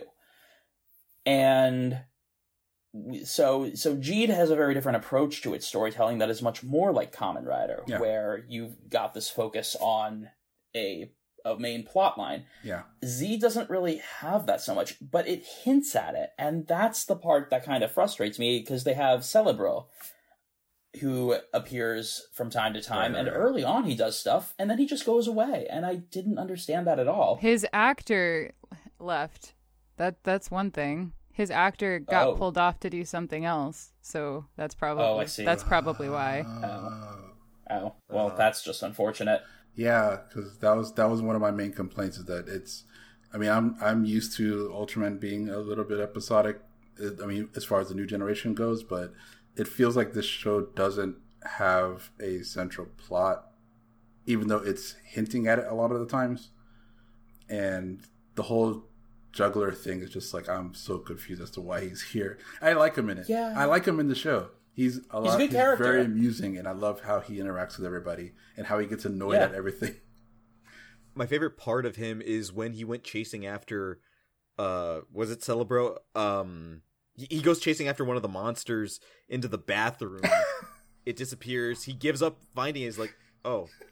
Well, as long as I'm in here." Right. right. That's that's great. I love that scene. It's so funny. It was a good scene. Uh, yeah, I, I I do like the charm of the show a lot, and I th- every time I watch the show, it's a lot of fun. Um, and I love the the action in it. Like the action in this show is Yeah. phenomenal. It's really I've been solid. liking it a lot. And it is in a you know, and how it compares to what we're typically used to with uh like Rider and Sentai. It's so much more physical. And Oh yeah, It, it's a lot more It- It's more way more like wrestling. yeah, wrestling, martial arts, like stuff like that. Whereas, you know, It's, it's also it's also kind of slower and more deliberate in some ways. it's a different kind of fight choreography and it's Yeah. very interesting to to think about and to to see it and i i uh, I was just gonna talk about the robots. I like the robots. oh yeah. Go for it. Uh, I like. Well, of course, you know we've mentioned Sevenger. He's you know he's the first boy and he's the best boy because he always tries his best. Angry and boy. please watch out because I'm landing.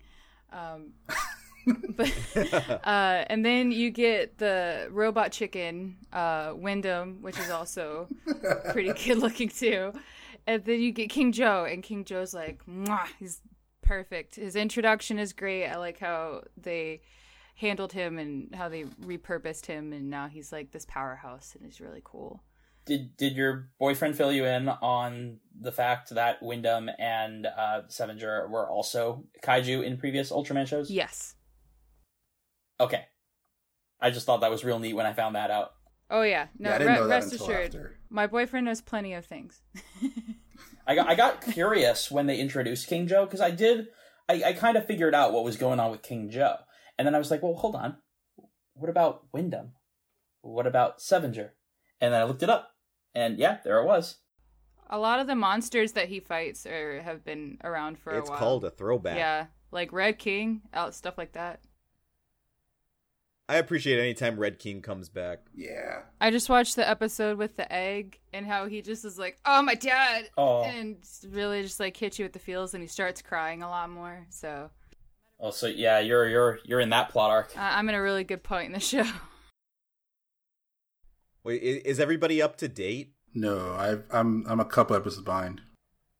Okay, have you at least gotten to re-challenge from the year 2020? Uh, I don't know. no. I don't know what that means. Yeah, I don't. It, it was the uh, ep- episode 18. It was the Ultra Q throwback episode. I, it doesn't sound like Katie is anywhere near there. We're we're good to talk about that Okay. though, as long as it's not like plot. I didn't even know that was an Ultra Q throwback. Yeah, to a challenge from the um from the year 2020. It's directly referencing uh, the events of an Ultra Q episode. Huh. I just watched a little Ultra Q yesterday through the power of Tokusatsu. Ooh, Ultra Nice. Q is a, it's a fantastic show. It's so so interesting. I remember, there was one arc that I remember where he was. uh I think. Did you mention it? it? Was the was it Red King with the egg? Is that what you guys were talking about? Yeah, yeah. When he's um, fighting the two Red Kings and he realizes that they're just protecting the egg in the cave. Yeah, and it brings up this whole Yeah. moral of like you know, are all monsters do all monsters you know deserve to be killed, or can we just like are some of them just inherently good and just like you know, should we let them go? You know, it, it was that that moral Which, dilemma. which again, it feels really like X at that point. Honestly, that for me it uh, reminded me more of Taiga because Taiga's whole thing was about like Mm. monsters and humans kind of coexisting together, kind of a thing. Uh, so I was like, I was hoping that they would kind of lean in on that a little bit.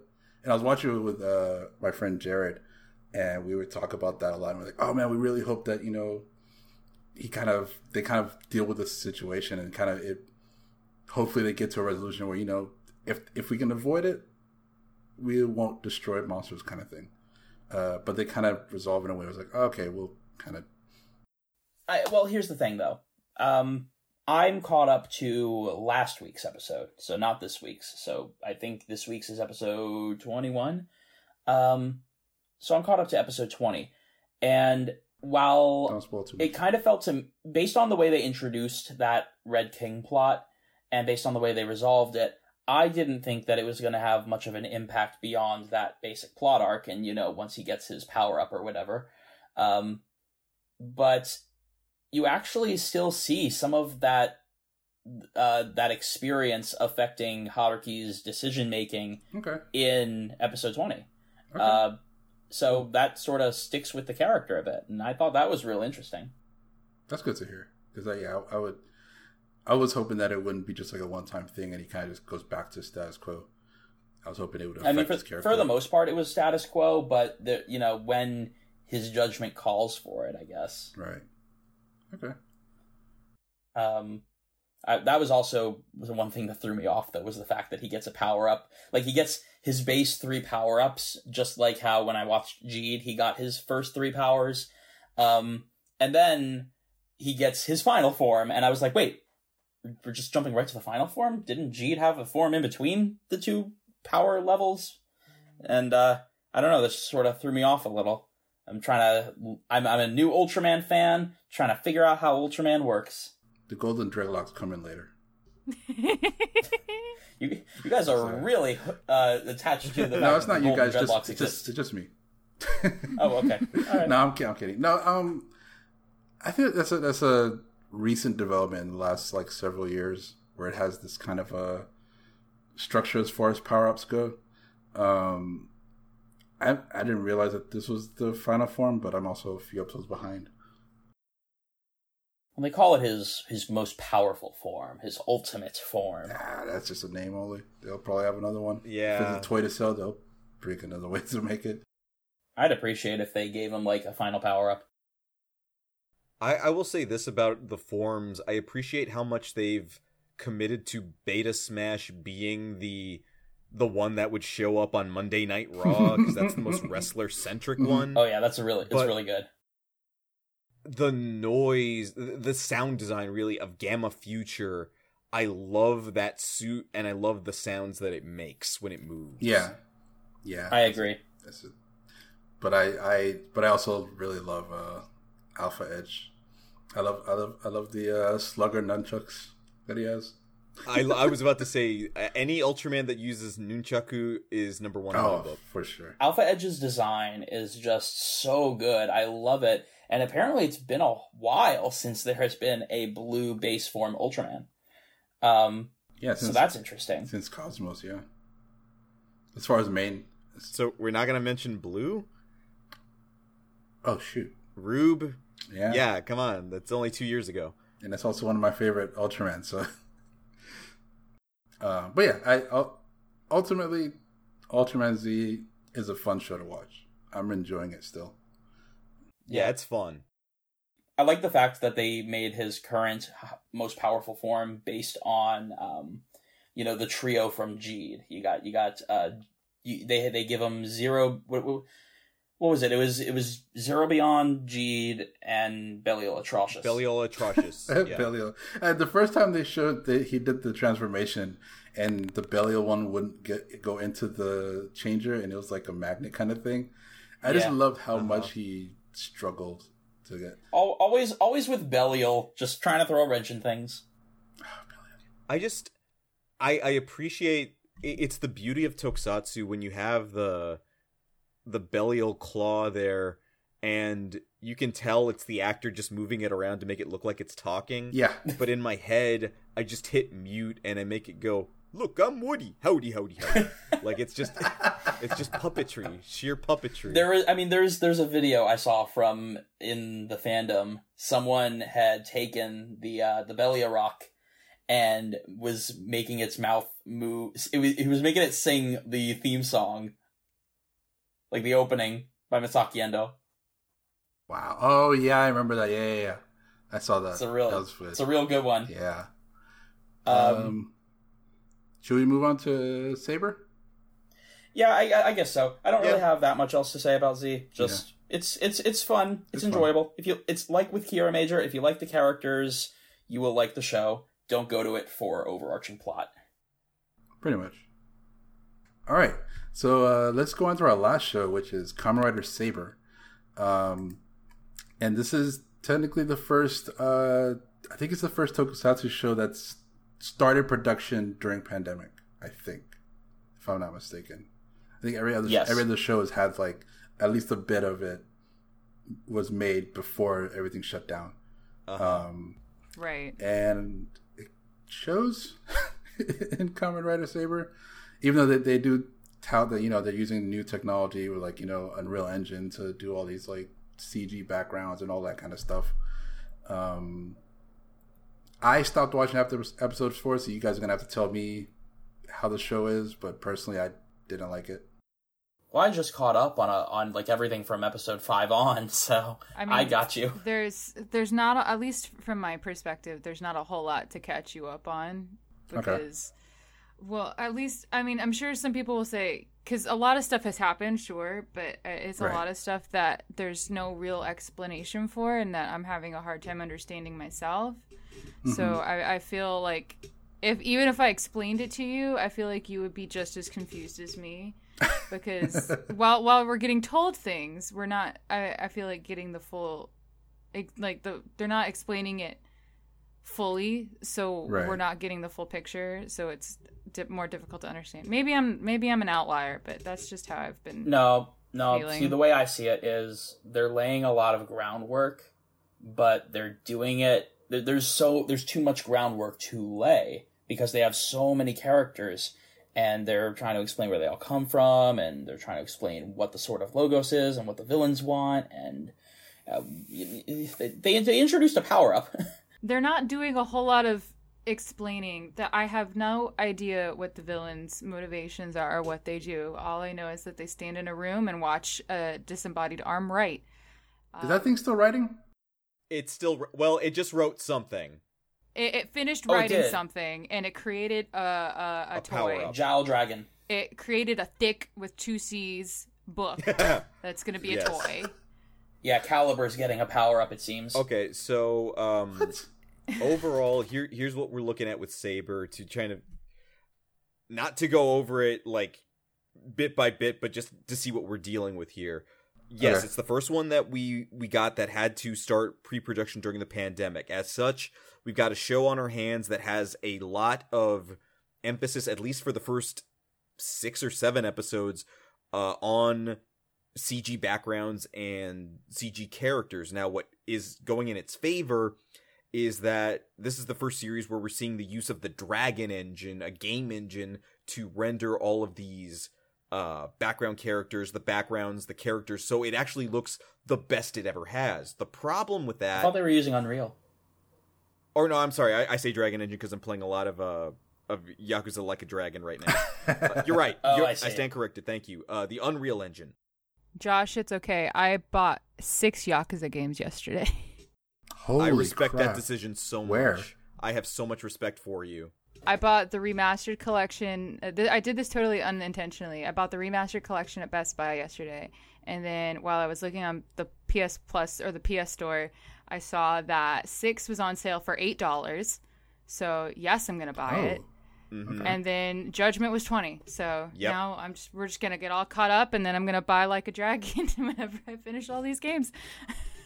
I'm halfway through Judgment. I think I'm halfway through Judgment. Oh, I don't know. We're, I'm- we're gonna have I'm- to spend some time talking about that afterward, but because Yeah, I'll I'll let's go. spend another year and a half talking about it. Yeah. Point being, Dude, same. Okay. Dude, same. so so using the Unreal Engine, uh, the characters look way better than they ever have, uh, and that's evidence there in the uh, ending sequence when you see uh, Saber just flipping his sword around like you like you do. The problem is the integration of when you're having a Unreal Engine generated background with characters on a green screen, it looks really obvious. And the Yeah. problem there is it doesn't it doesn't blend well. On top of that, uh yes, like everybody else is mentioning, we've got six writers already before uh this episode that just aired today. We're only at episode 11. We've almost got as many writers as we do episodes. That's a lot. Holy it's a crap. lot. And if you count Calibur, that's 7. Yeah. And then we have villains to learn. Yeah, that too. uh I feel like what's happened is that in the first couple of episodes they were trying really hard to push out all these characters and introductions so that we could get all the books out and stuff. You know, obviously that's that's pretty standard for a rider series. You know, you're gonna have pretty hard toy pushing in the first, you know, ten or so episodes. First Right. quarter, yeah. What I think is happening is that we're one, we're losing airtime with the ending, which I will not dock the ending because I actually like the ending and I like I love the, I- ending. yeah, I think it's really cute. Um, but then also the the point of that due to the pandemic, and this is another thing that you know feeds into that. It's the first show to start with the pandemic going on. Is that you don't have a vil- a, a victim of the week anymore. You don't have a, a civilian that you can focus on. Uh, so instead, they're focusing on the characters and they're focusing so much on the plot and trying to go at such a breakneck pace that we're just we're losing all of the all of the context and the and the personalities of the characters in a sense to where we don't really know who they are. And now we're in these kinds of episodes where they're being written as if they're in their mid 20s and like we already know everything about all these characters to where we're supposed to empathize empathize and feel for them but I still just learned about this ninja kid like two episodes ago and all I know is that he's annoying and I don't like him but but I love his suit. Like I, I agree with you on all of that. What about his double sword? Yeah. His double sword is real cool. Uh, it? like it, it, it's the it's the sad thing about it. Like even though they had to start during lockdown or pandemic, having to write this, it's so weird that this is the first rider series where I can say you're only maybe a dozen episodes in, and even if you watched all twelve episodes, you still feel like you missed something because that's Yeah. how the writing comes across. I'm Yeah. constantly second guessing myself on what I know. I- I know, and it, it's weird. Like you have to go back and rewatch, which may or may not be a good thing depending on how you look at things. But uh, I feel like we haven't spent the right kind of focus on uh on Toma, getting to know him as a person. Like maybe we did in the first episode and a half, Yeah. and then from there it was just new rider, new rider, new rider, new rider, and it's like, oh my god, wait, wait, wait, wait, wait, hold on, hold on, hold on. I'm, I'm still getting used to the first guy. Who are all these other people? Yep. Compared to everyone else, Toma feels very like typical. Like he almost blends in because he doesn't stick out as much as the others do. and the the the motivator that he supposedly is supposed to have, which is this amnesia, it, it baffles me a little bit because the, like like how Josh said, you kind of have to like step back and think if something's been explained or not. I, I had to turn to my boyfriend and say. "Ha- Has it been explained why no like everybody knows that Toma has amnesia and everybody knows what Toma is amnesia like what he's forgetting what he doesn't remember but nobody's telling it to him they're all just like oh yeah you got amnesia that shit sucks bro like I th- well, the way I read that is that they're treating it as the way I read that. Uh, the way I read that is the way they're treating it is um, they're they're treating it like if he finds out, then he will be in pain in some way. We don't know what way, but they're they're treating it like a bad thing for him to find out, and they're just dreading the moment where they finally have to explain it all to him. Um, But that's a lot of weight they're having to put on that reveal, though. And part of me is worried that the reason why they've been holding out this far is I don't think they're going to keep it a secret for much longer. Maybe another three episodes. My worry is because of the way they've been treating it so far is that they, the writers, don't know what it is yet. They just Yeah. knew that's where they were going to start, but they didn't know where to go. I mean, it's what we do know is that it's got something to do with the fact that this girl he was friends with as a child got whisked away into what I assume is Wonder World. Right. Um, but we don't know who she was to him or why it's so terrible for him to find out about her. We don't know what role she plays in the show. Which leads me to believe that it may be like a sister he can't remember because that would be the only way that weight would mean anything. Yeah.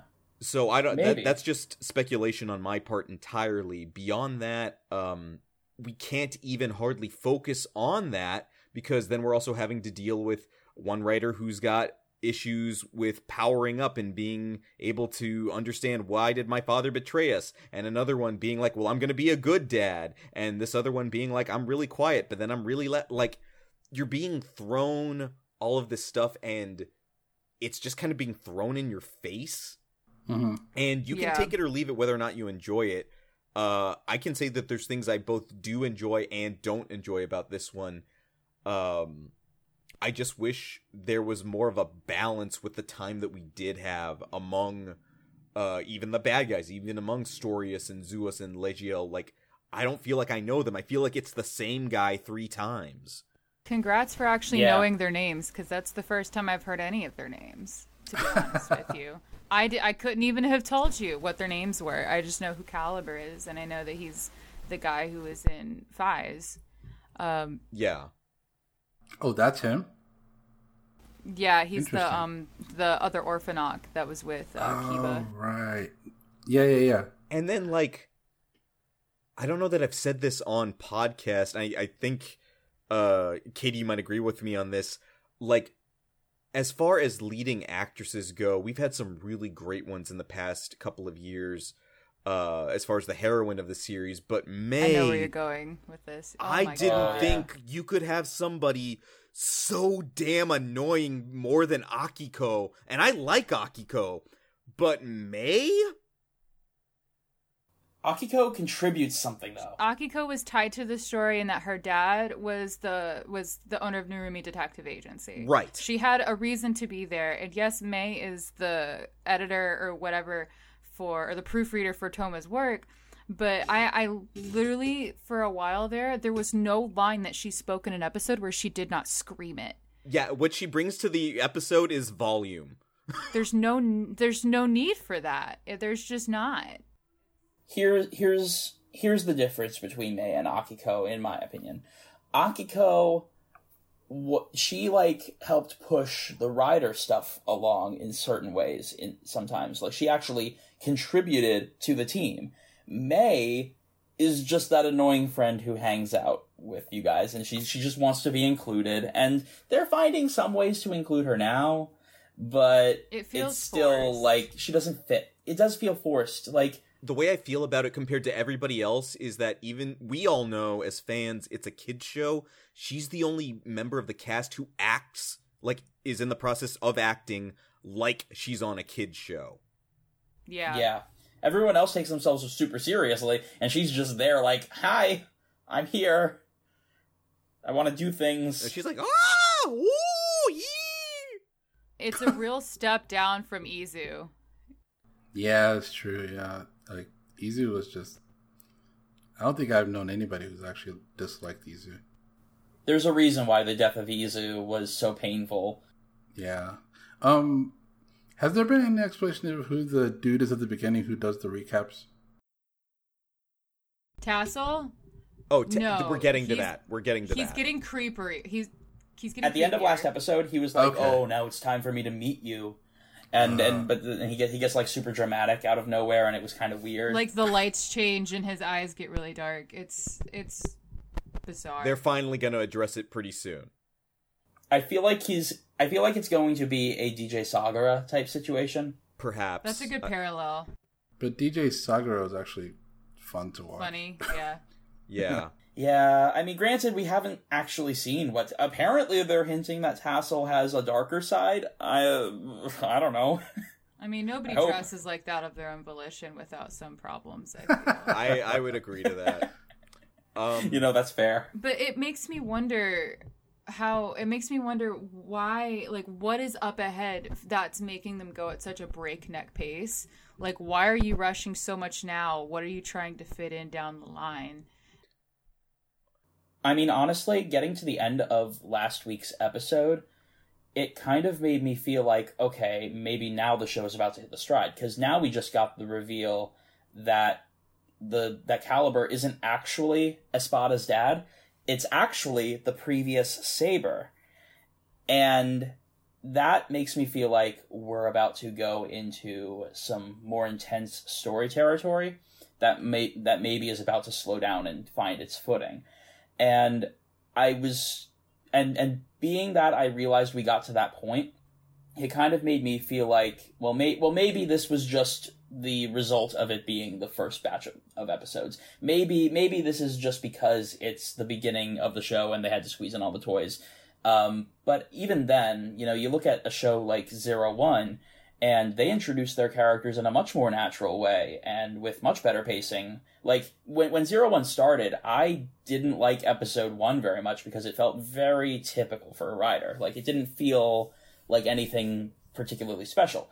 Episode two completely changed that for me, and I and from episode two on, I was hooked and they were doing really interesting things with their characters and I could follow it easily Saber does feel like a like a whirlwind of stuff happening all the time. Well, I think the difference there being I think is Zero One is best taken as episode one and two being the pilot for that series. Yes. Mm-hmm. Like you need Yeah. to watch Absolutely. them back to really get a grasp of okay, this is everything that we've got in 45 minutes and this is what you need to carry you forward. Whereas Right. Saber and I think um I talked with uh your boyfriend about this on on Twitter. I my my not so much concern but my idea for Saber is that because we're in the really hard toy push right now before we hit December and before we hit Christmas, at the end of the day, Saber doesn't have to be good, it just has to be good enough. Because whatever comes afterward, they're probably already planning because it's going to be the celebration of the 50th. Yeah. So whatever they do now only has to make enough money to fund what comes next. You you make so a I very feel valid like point. they're going fast. They're going faster, maybe because they want to end faster, specifically for this one, because they've got something else coming down the pipeline that we don't even know about yet. Also, I wonder if you know the loss of five episodes in Zero One kind of like put that fear in them. It's like we don't know when stuff is going to lock down again. We need to like get through as much as we can, just in case or something like that. It's I don't know. possible. I, mean, what, Josh, you make a very good point because they do think that far ahead. You know, they they've probably got you know the thing that comes after the thing that comes after Saber. They probably got that name picked Yeah. out already, knowing Toei. But I mean, it. I do have to make an argument though that I feel like that in general shouldn't be an excuse because No, the I- last I time agree with we that. had an anniversary or a season before an anniversary series, it was build. And, And build is amazing. build is fucking amazing. So I feel like while that is very valid and I think that should definitely be considered, it's not something that's gonna that's not a crutch, I think. No, it's Yeah. it's not. I, I I I always say this with a lot of things. An explanation isn't an excuse. Yep. here's you you know I have here's how I wish they had done Saber in these in this first batch of episodes. I wish that they had taken their time to gradually introduce characters and plot points and they can and here's the thing. They got to sell the toys. I get it. But they can show the toys without put throwing too much at us. Like they can show the other riders and maybe not have them transform and reveal themselves and interact with the main cast yet they can they can have toys pop up in the show and play some role without throwing too much information or um, too too too rapid information at us. I feel like they could have done that where it's like okay maybe for this first batch of episodes, maybe for like the first five or six episodes, in fact, we focus on uh, Saber, uh, Blades, and Espada, and then over the next several episodes, you know, you get you see all the other knights, but they don't reveal themselves yet. It's almost like they have to they have to warm up to the new saber, almost like a rite of passage. They could have done that, um, and they still could have shown all the toys and the suits, and it could have been fine. And I think that that would have had a much better result. But here we are. We have everyone. We know their we we're, told their names. That's up in the air whether or not we actually know their names. uh, on a person by person basis. But yeah, I don't know. Just the opening feels like a lot. And I'm going to stick with it because honestly, I really love the theming. I love the premise. I bought a Seiken sword driver, which apparently was a mistake because they have just so many books to collect, and you have to get a different transformation device to get each one, and that's so expensive. But that's how they get you. That is how they get I you. I know. I, I, I know. Uh, in the past, it was almost like they would release weapons, and a few of them maybe would have an extra transformation device or whatever. But now, all of the to get every single book, you have to get a million different transformation devices, and it's it hurts. me. Having spoken with a representative from Team Writer who spoke with Toei, Toei absolutely figured out, and it's clear in their marketing, that where they make the money isn't so much the main belt, because once they've sold the bulk of the main belts, that's as far as that goes. The money's in the peripherals. Yep. So they know the way they're going to get you is to make you buy that Progrise key, make you buy that Gashat, make you buy that Wonder Ride book. Like Why do you that's think where they, they, get had you. anniversary versions of all of the things? Like Everything. that's why you got you've got a V3 Loxy and you've got a V3. You've got it's they make money. They make money. Yeah. That but that's that's the thing is like I would be okay with collecting the books if I could just buy the books. But no, I have to spend 80 bucks to get the the entire double sword. This is why you wait for the aftermarket, man. You gotta You wait wait- for yeah. people to take them apart. I mean, as far as watching Saber continuously, I I I sat through all of Ghost as it aired, and I feel like while that did, you know, reward in some a few things and a very few good plot points, I I, mm-hmm. I think my my life is at a different point now, and I love myself too much to put myself through that same kind of struggle. So if it does not Right. improve, I feel like I'm probably going to drop it until somebody tells me that it gets better. And if it doesn't, then that really sucks. But we unfortunately can't always have really good rider seasons. So if this year's a dud, then this year's a dud. I feel a little differently about that just cuz Ghost whereas whereas Go I didn't like Ghost's story. So like but if if Saber's got a good story with bad pacing, I can probably uh, enjoy that in the end. But is it worth it if you can't understand the story because of the pacing? I, I think it's the difference uh that, that really it's an inverse of ghost is what we're dealing with even now with only almost 12 episodes or 11 episodes is that ghost only had about 20 episodes of plot stretched over about 50 episodes here it feels like we've gotten 30 episodes of plot dumped into 10 episodes it does. With an opening and an ending at the end of it. Yeah, and with with uh the added addition of an ending theme, which I get the decision initially, if we're having to limit how long our actors are on set together, Yeah. the easiest way to make up for time is to add an ending theme back into the show. And Also, like stock transformations. and stock transformations that too and mind you i really like these themes uh so that's less of a problem but at the same time was it the best decision in the long run if the story and the storytelling suffer Yeah, yeah. I'm I'm kind of the same boat as uh, as Katie. I but I gave up way sooner. I didn't have the I didn't have the the the will to keep going on it. I was just like, I can't do it. I'm, I think I was just burned out. I was like, I can't go with another bad show. So I'm just like, I'm gonna go backwards and watch something else. And if someone if someone says, I mean, that's kind of what happened with Zi-O. I and I stopped watching that for a long time, and then people started saying, "Oh, you know, picked back up again It, it got a little bit. They fixed a lot of prob- a, a lot of problems. Kinda, yeah." But I was, was like, "Oh, you know, the Agito episode's really good. The Blade episodes are really good." So I started watching stuff from riders that were coming in based off of that, and I was like, "Oh, okay." Then the final arc was like, "Oh, that's interesting." I still don't like anybody in the show, but it's basically the the way it works with some of these series, especially over the last couple of years with Zi-O, with uh, Zero One. You have to have somebody stick around to be like, okay, I'm gonna sit through these five to eight episodes. You need to sit out, and then when Yeah. it's all clear, I'll tell you to come back.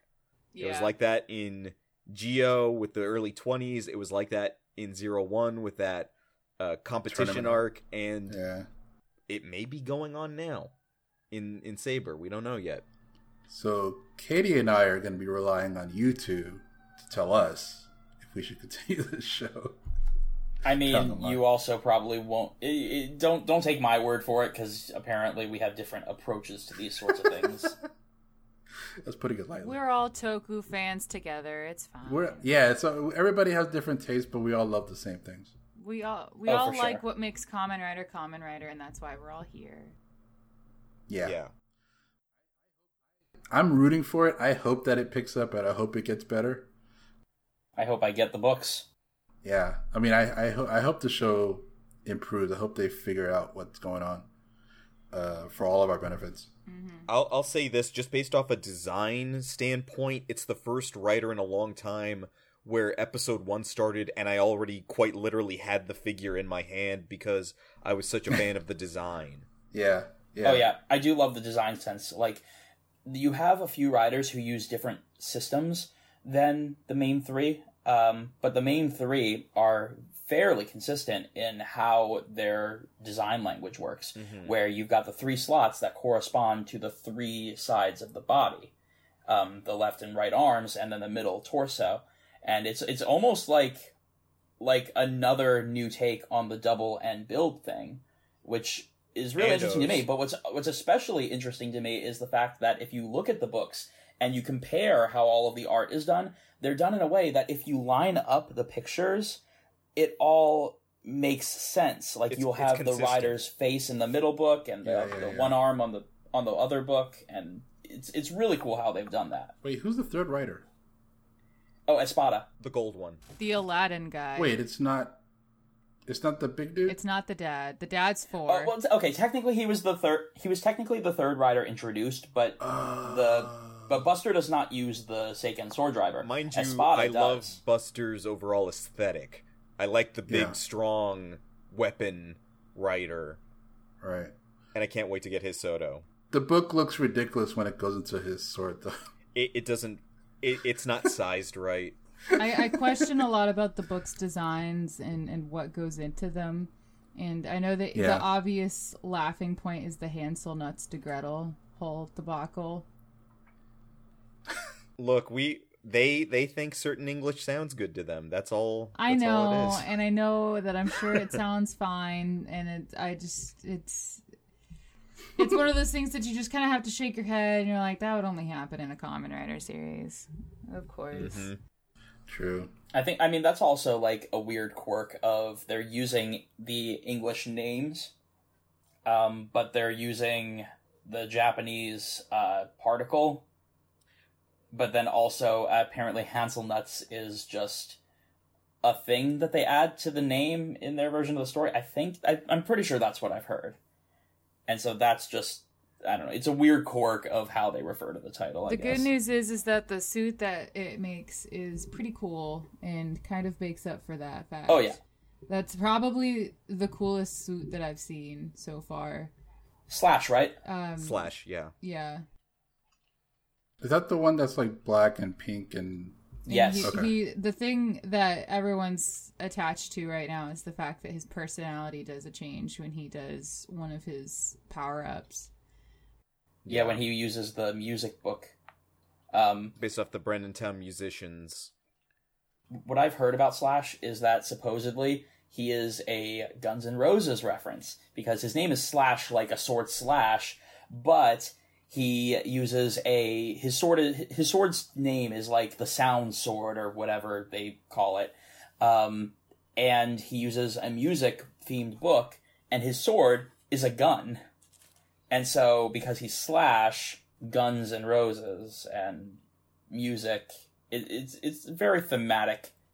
I don't That's know. a stretch. Maybe it's a stretch. I think it's a stretch. I don't know. I mean, I, Is this JoJo's Bizarre Adventure? Do we have musical uh, references like that in Kamen Rider now? Where's Speedwagon? I mean, you never. Sometimes it, it can happen. Sometimes. I mean, look at Mega Man. Uh, They, there was one of those games that had um, references, and I'm, I'm at, at this point, I'm just lifting information from things that other fr- TokuNet friends have told me. Uh, specifically, last night on a last night. It was either last night or the night before on a voice chat. Um, but anyway, um, I actually wanted to briefly also mention that I personally feel like the ending theme of Saber it would have been better as the opening. I theme. would actually agree to that. I think that's a pretty common thought, yeah. because it's so upbeat and exciting, and by comparison, Almighty is like uh less so. It's much more chill. I don't even remember what the opening theme is. I remember You know, the ending the theme. saber in your hand. Yeah, all you need to know is go. Oh. It's like it's it's kind of ska.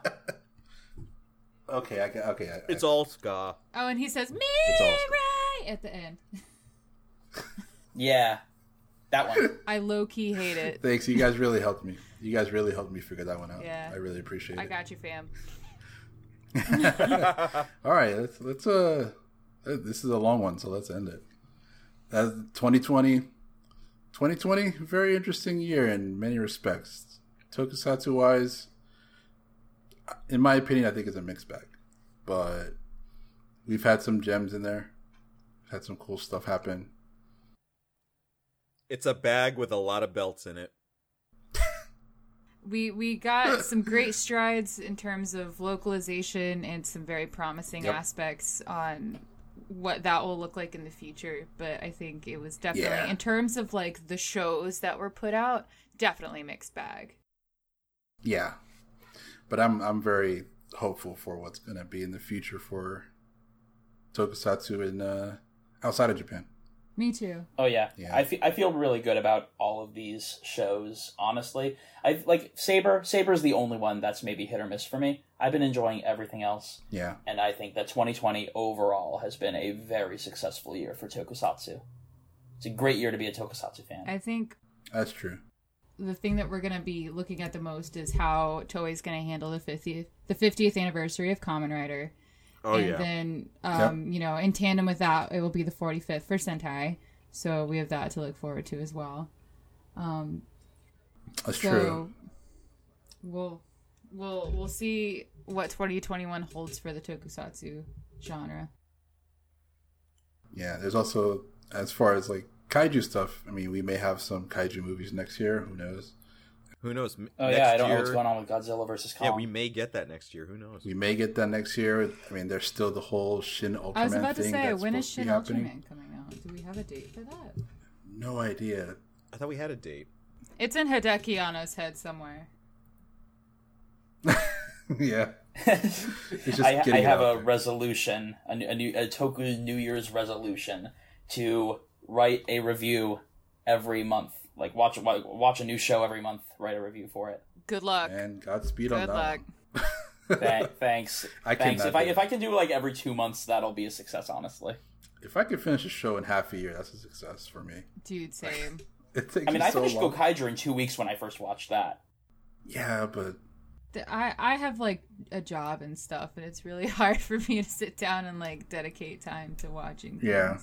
That's why I'm like yeah, I feel that. easy access of like Ultraman Z on YouTube is so nice. Is because it's easy to find. It's Just just, there. there. You don't have to rely on downloading things or anything like that, and it's just there. it's very easy to get. So yeah, thank you guys for joining me for this very long episode. It was very fun though.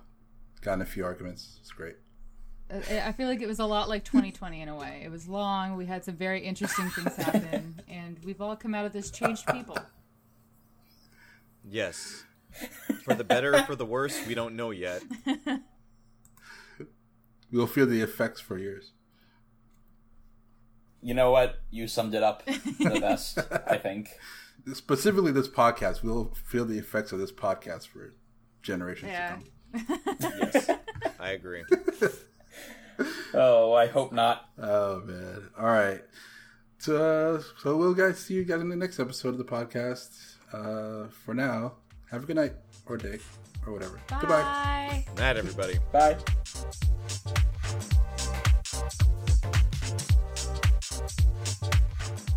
The TokuNet podcast is the official podcast of the Tokusatsu Network, your best resource for official tokusatsu news and media. If you like our podcast, please rate and review us on your favorite podcasting platforms such as iTunes or Stitcher.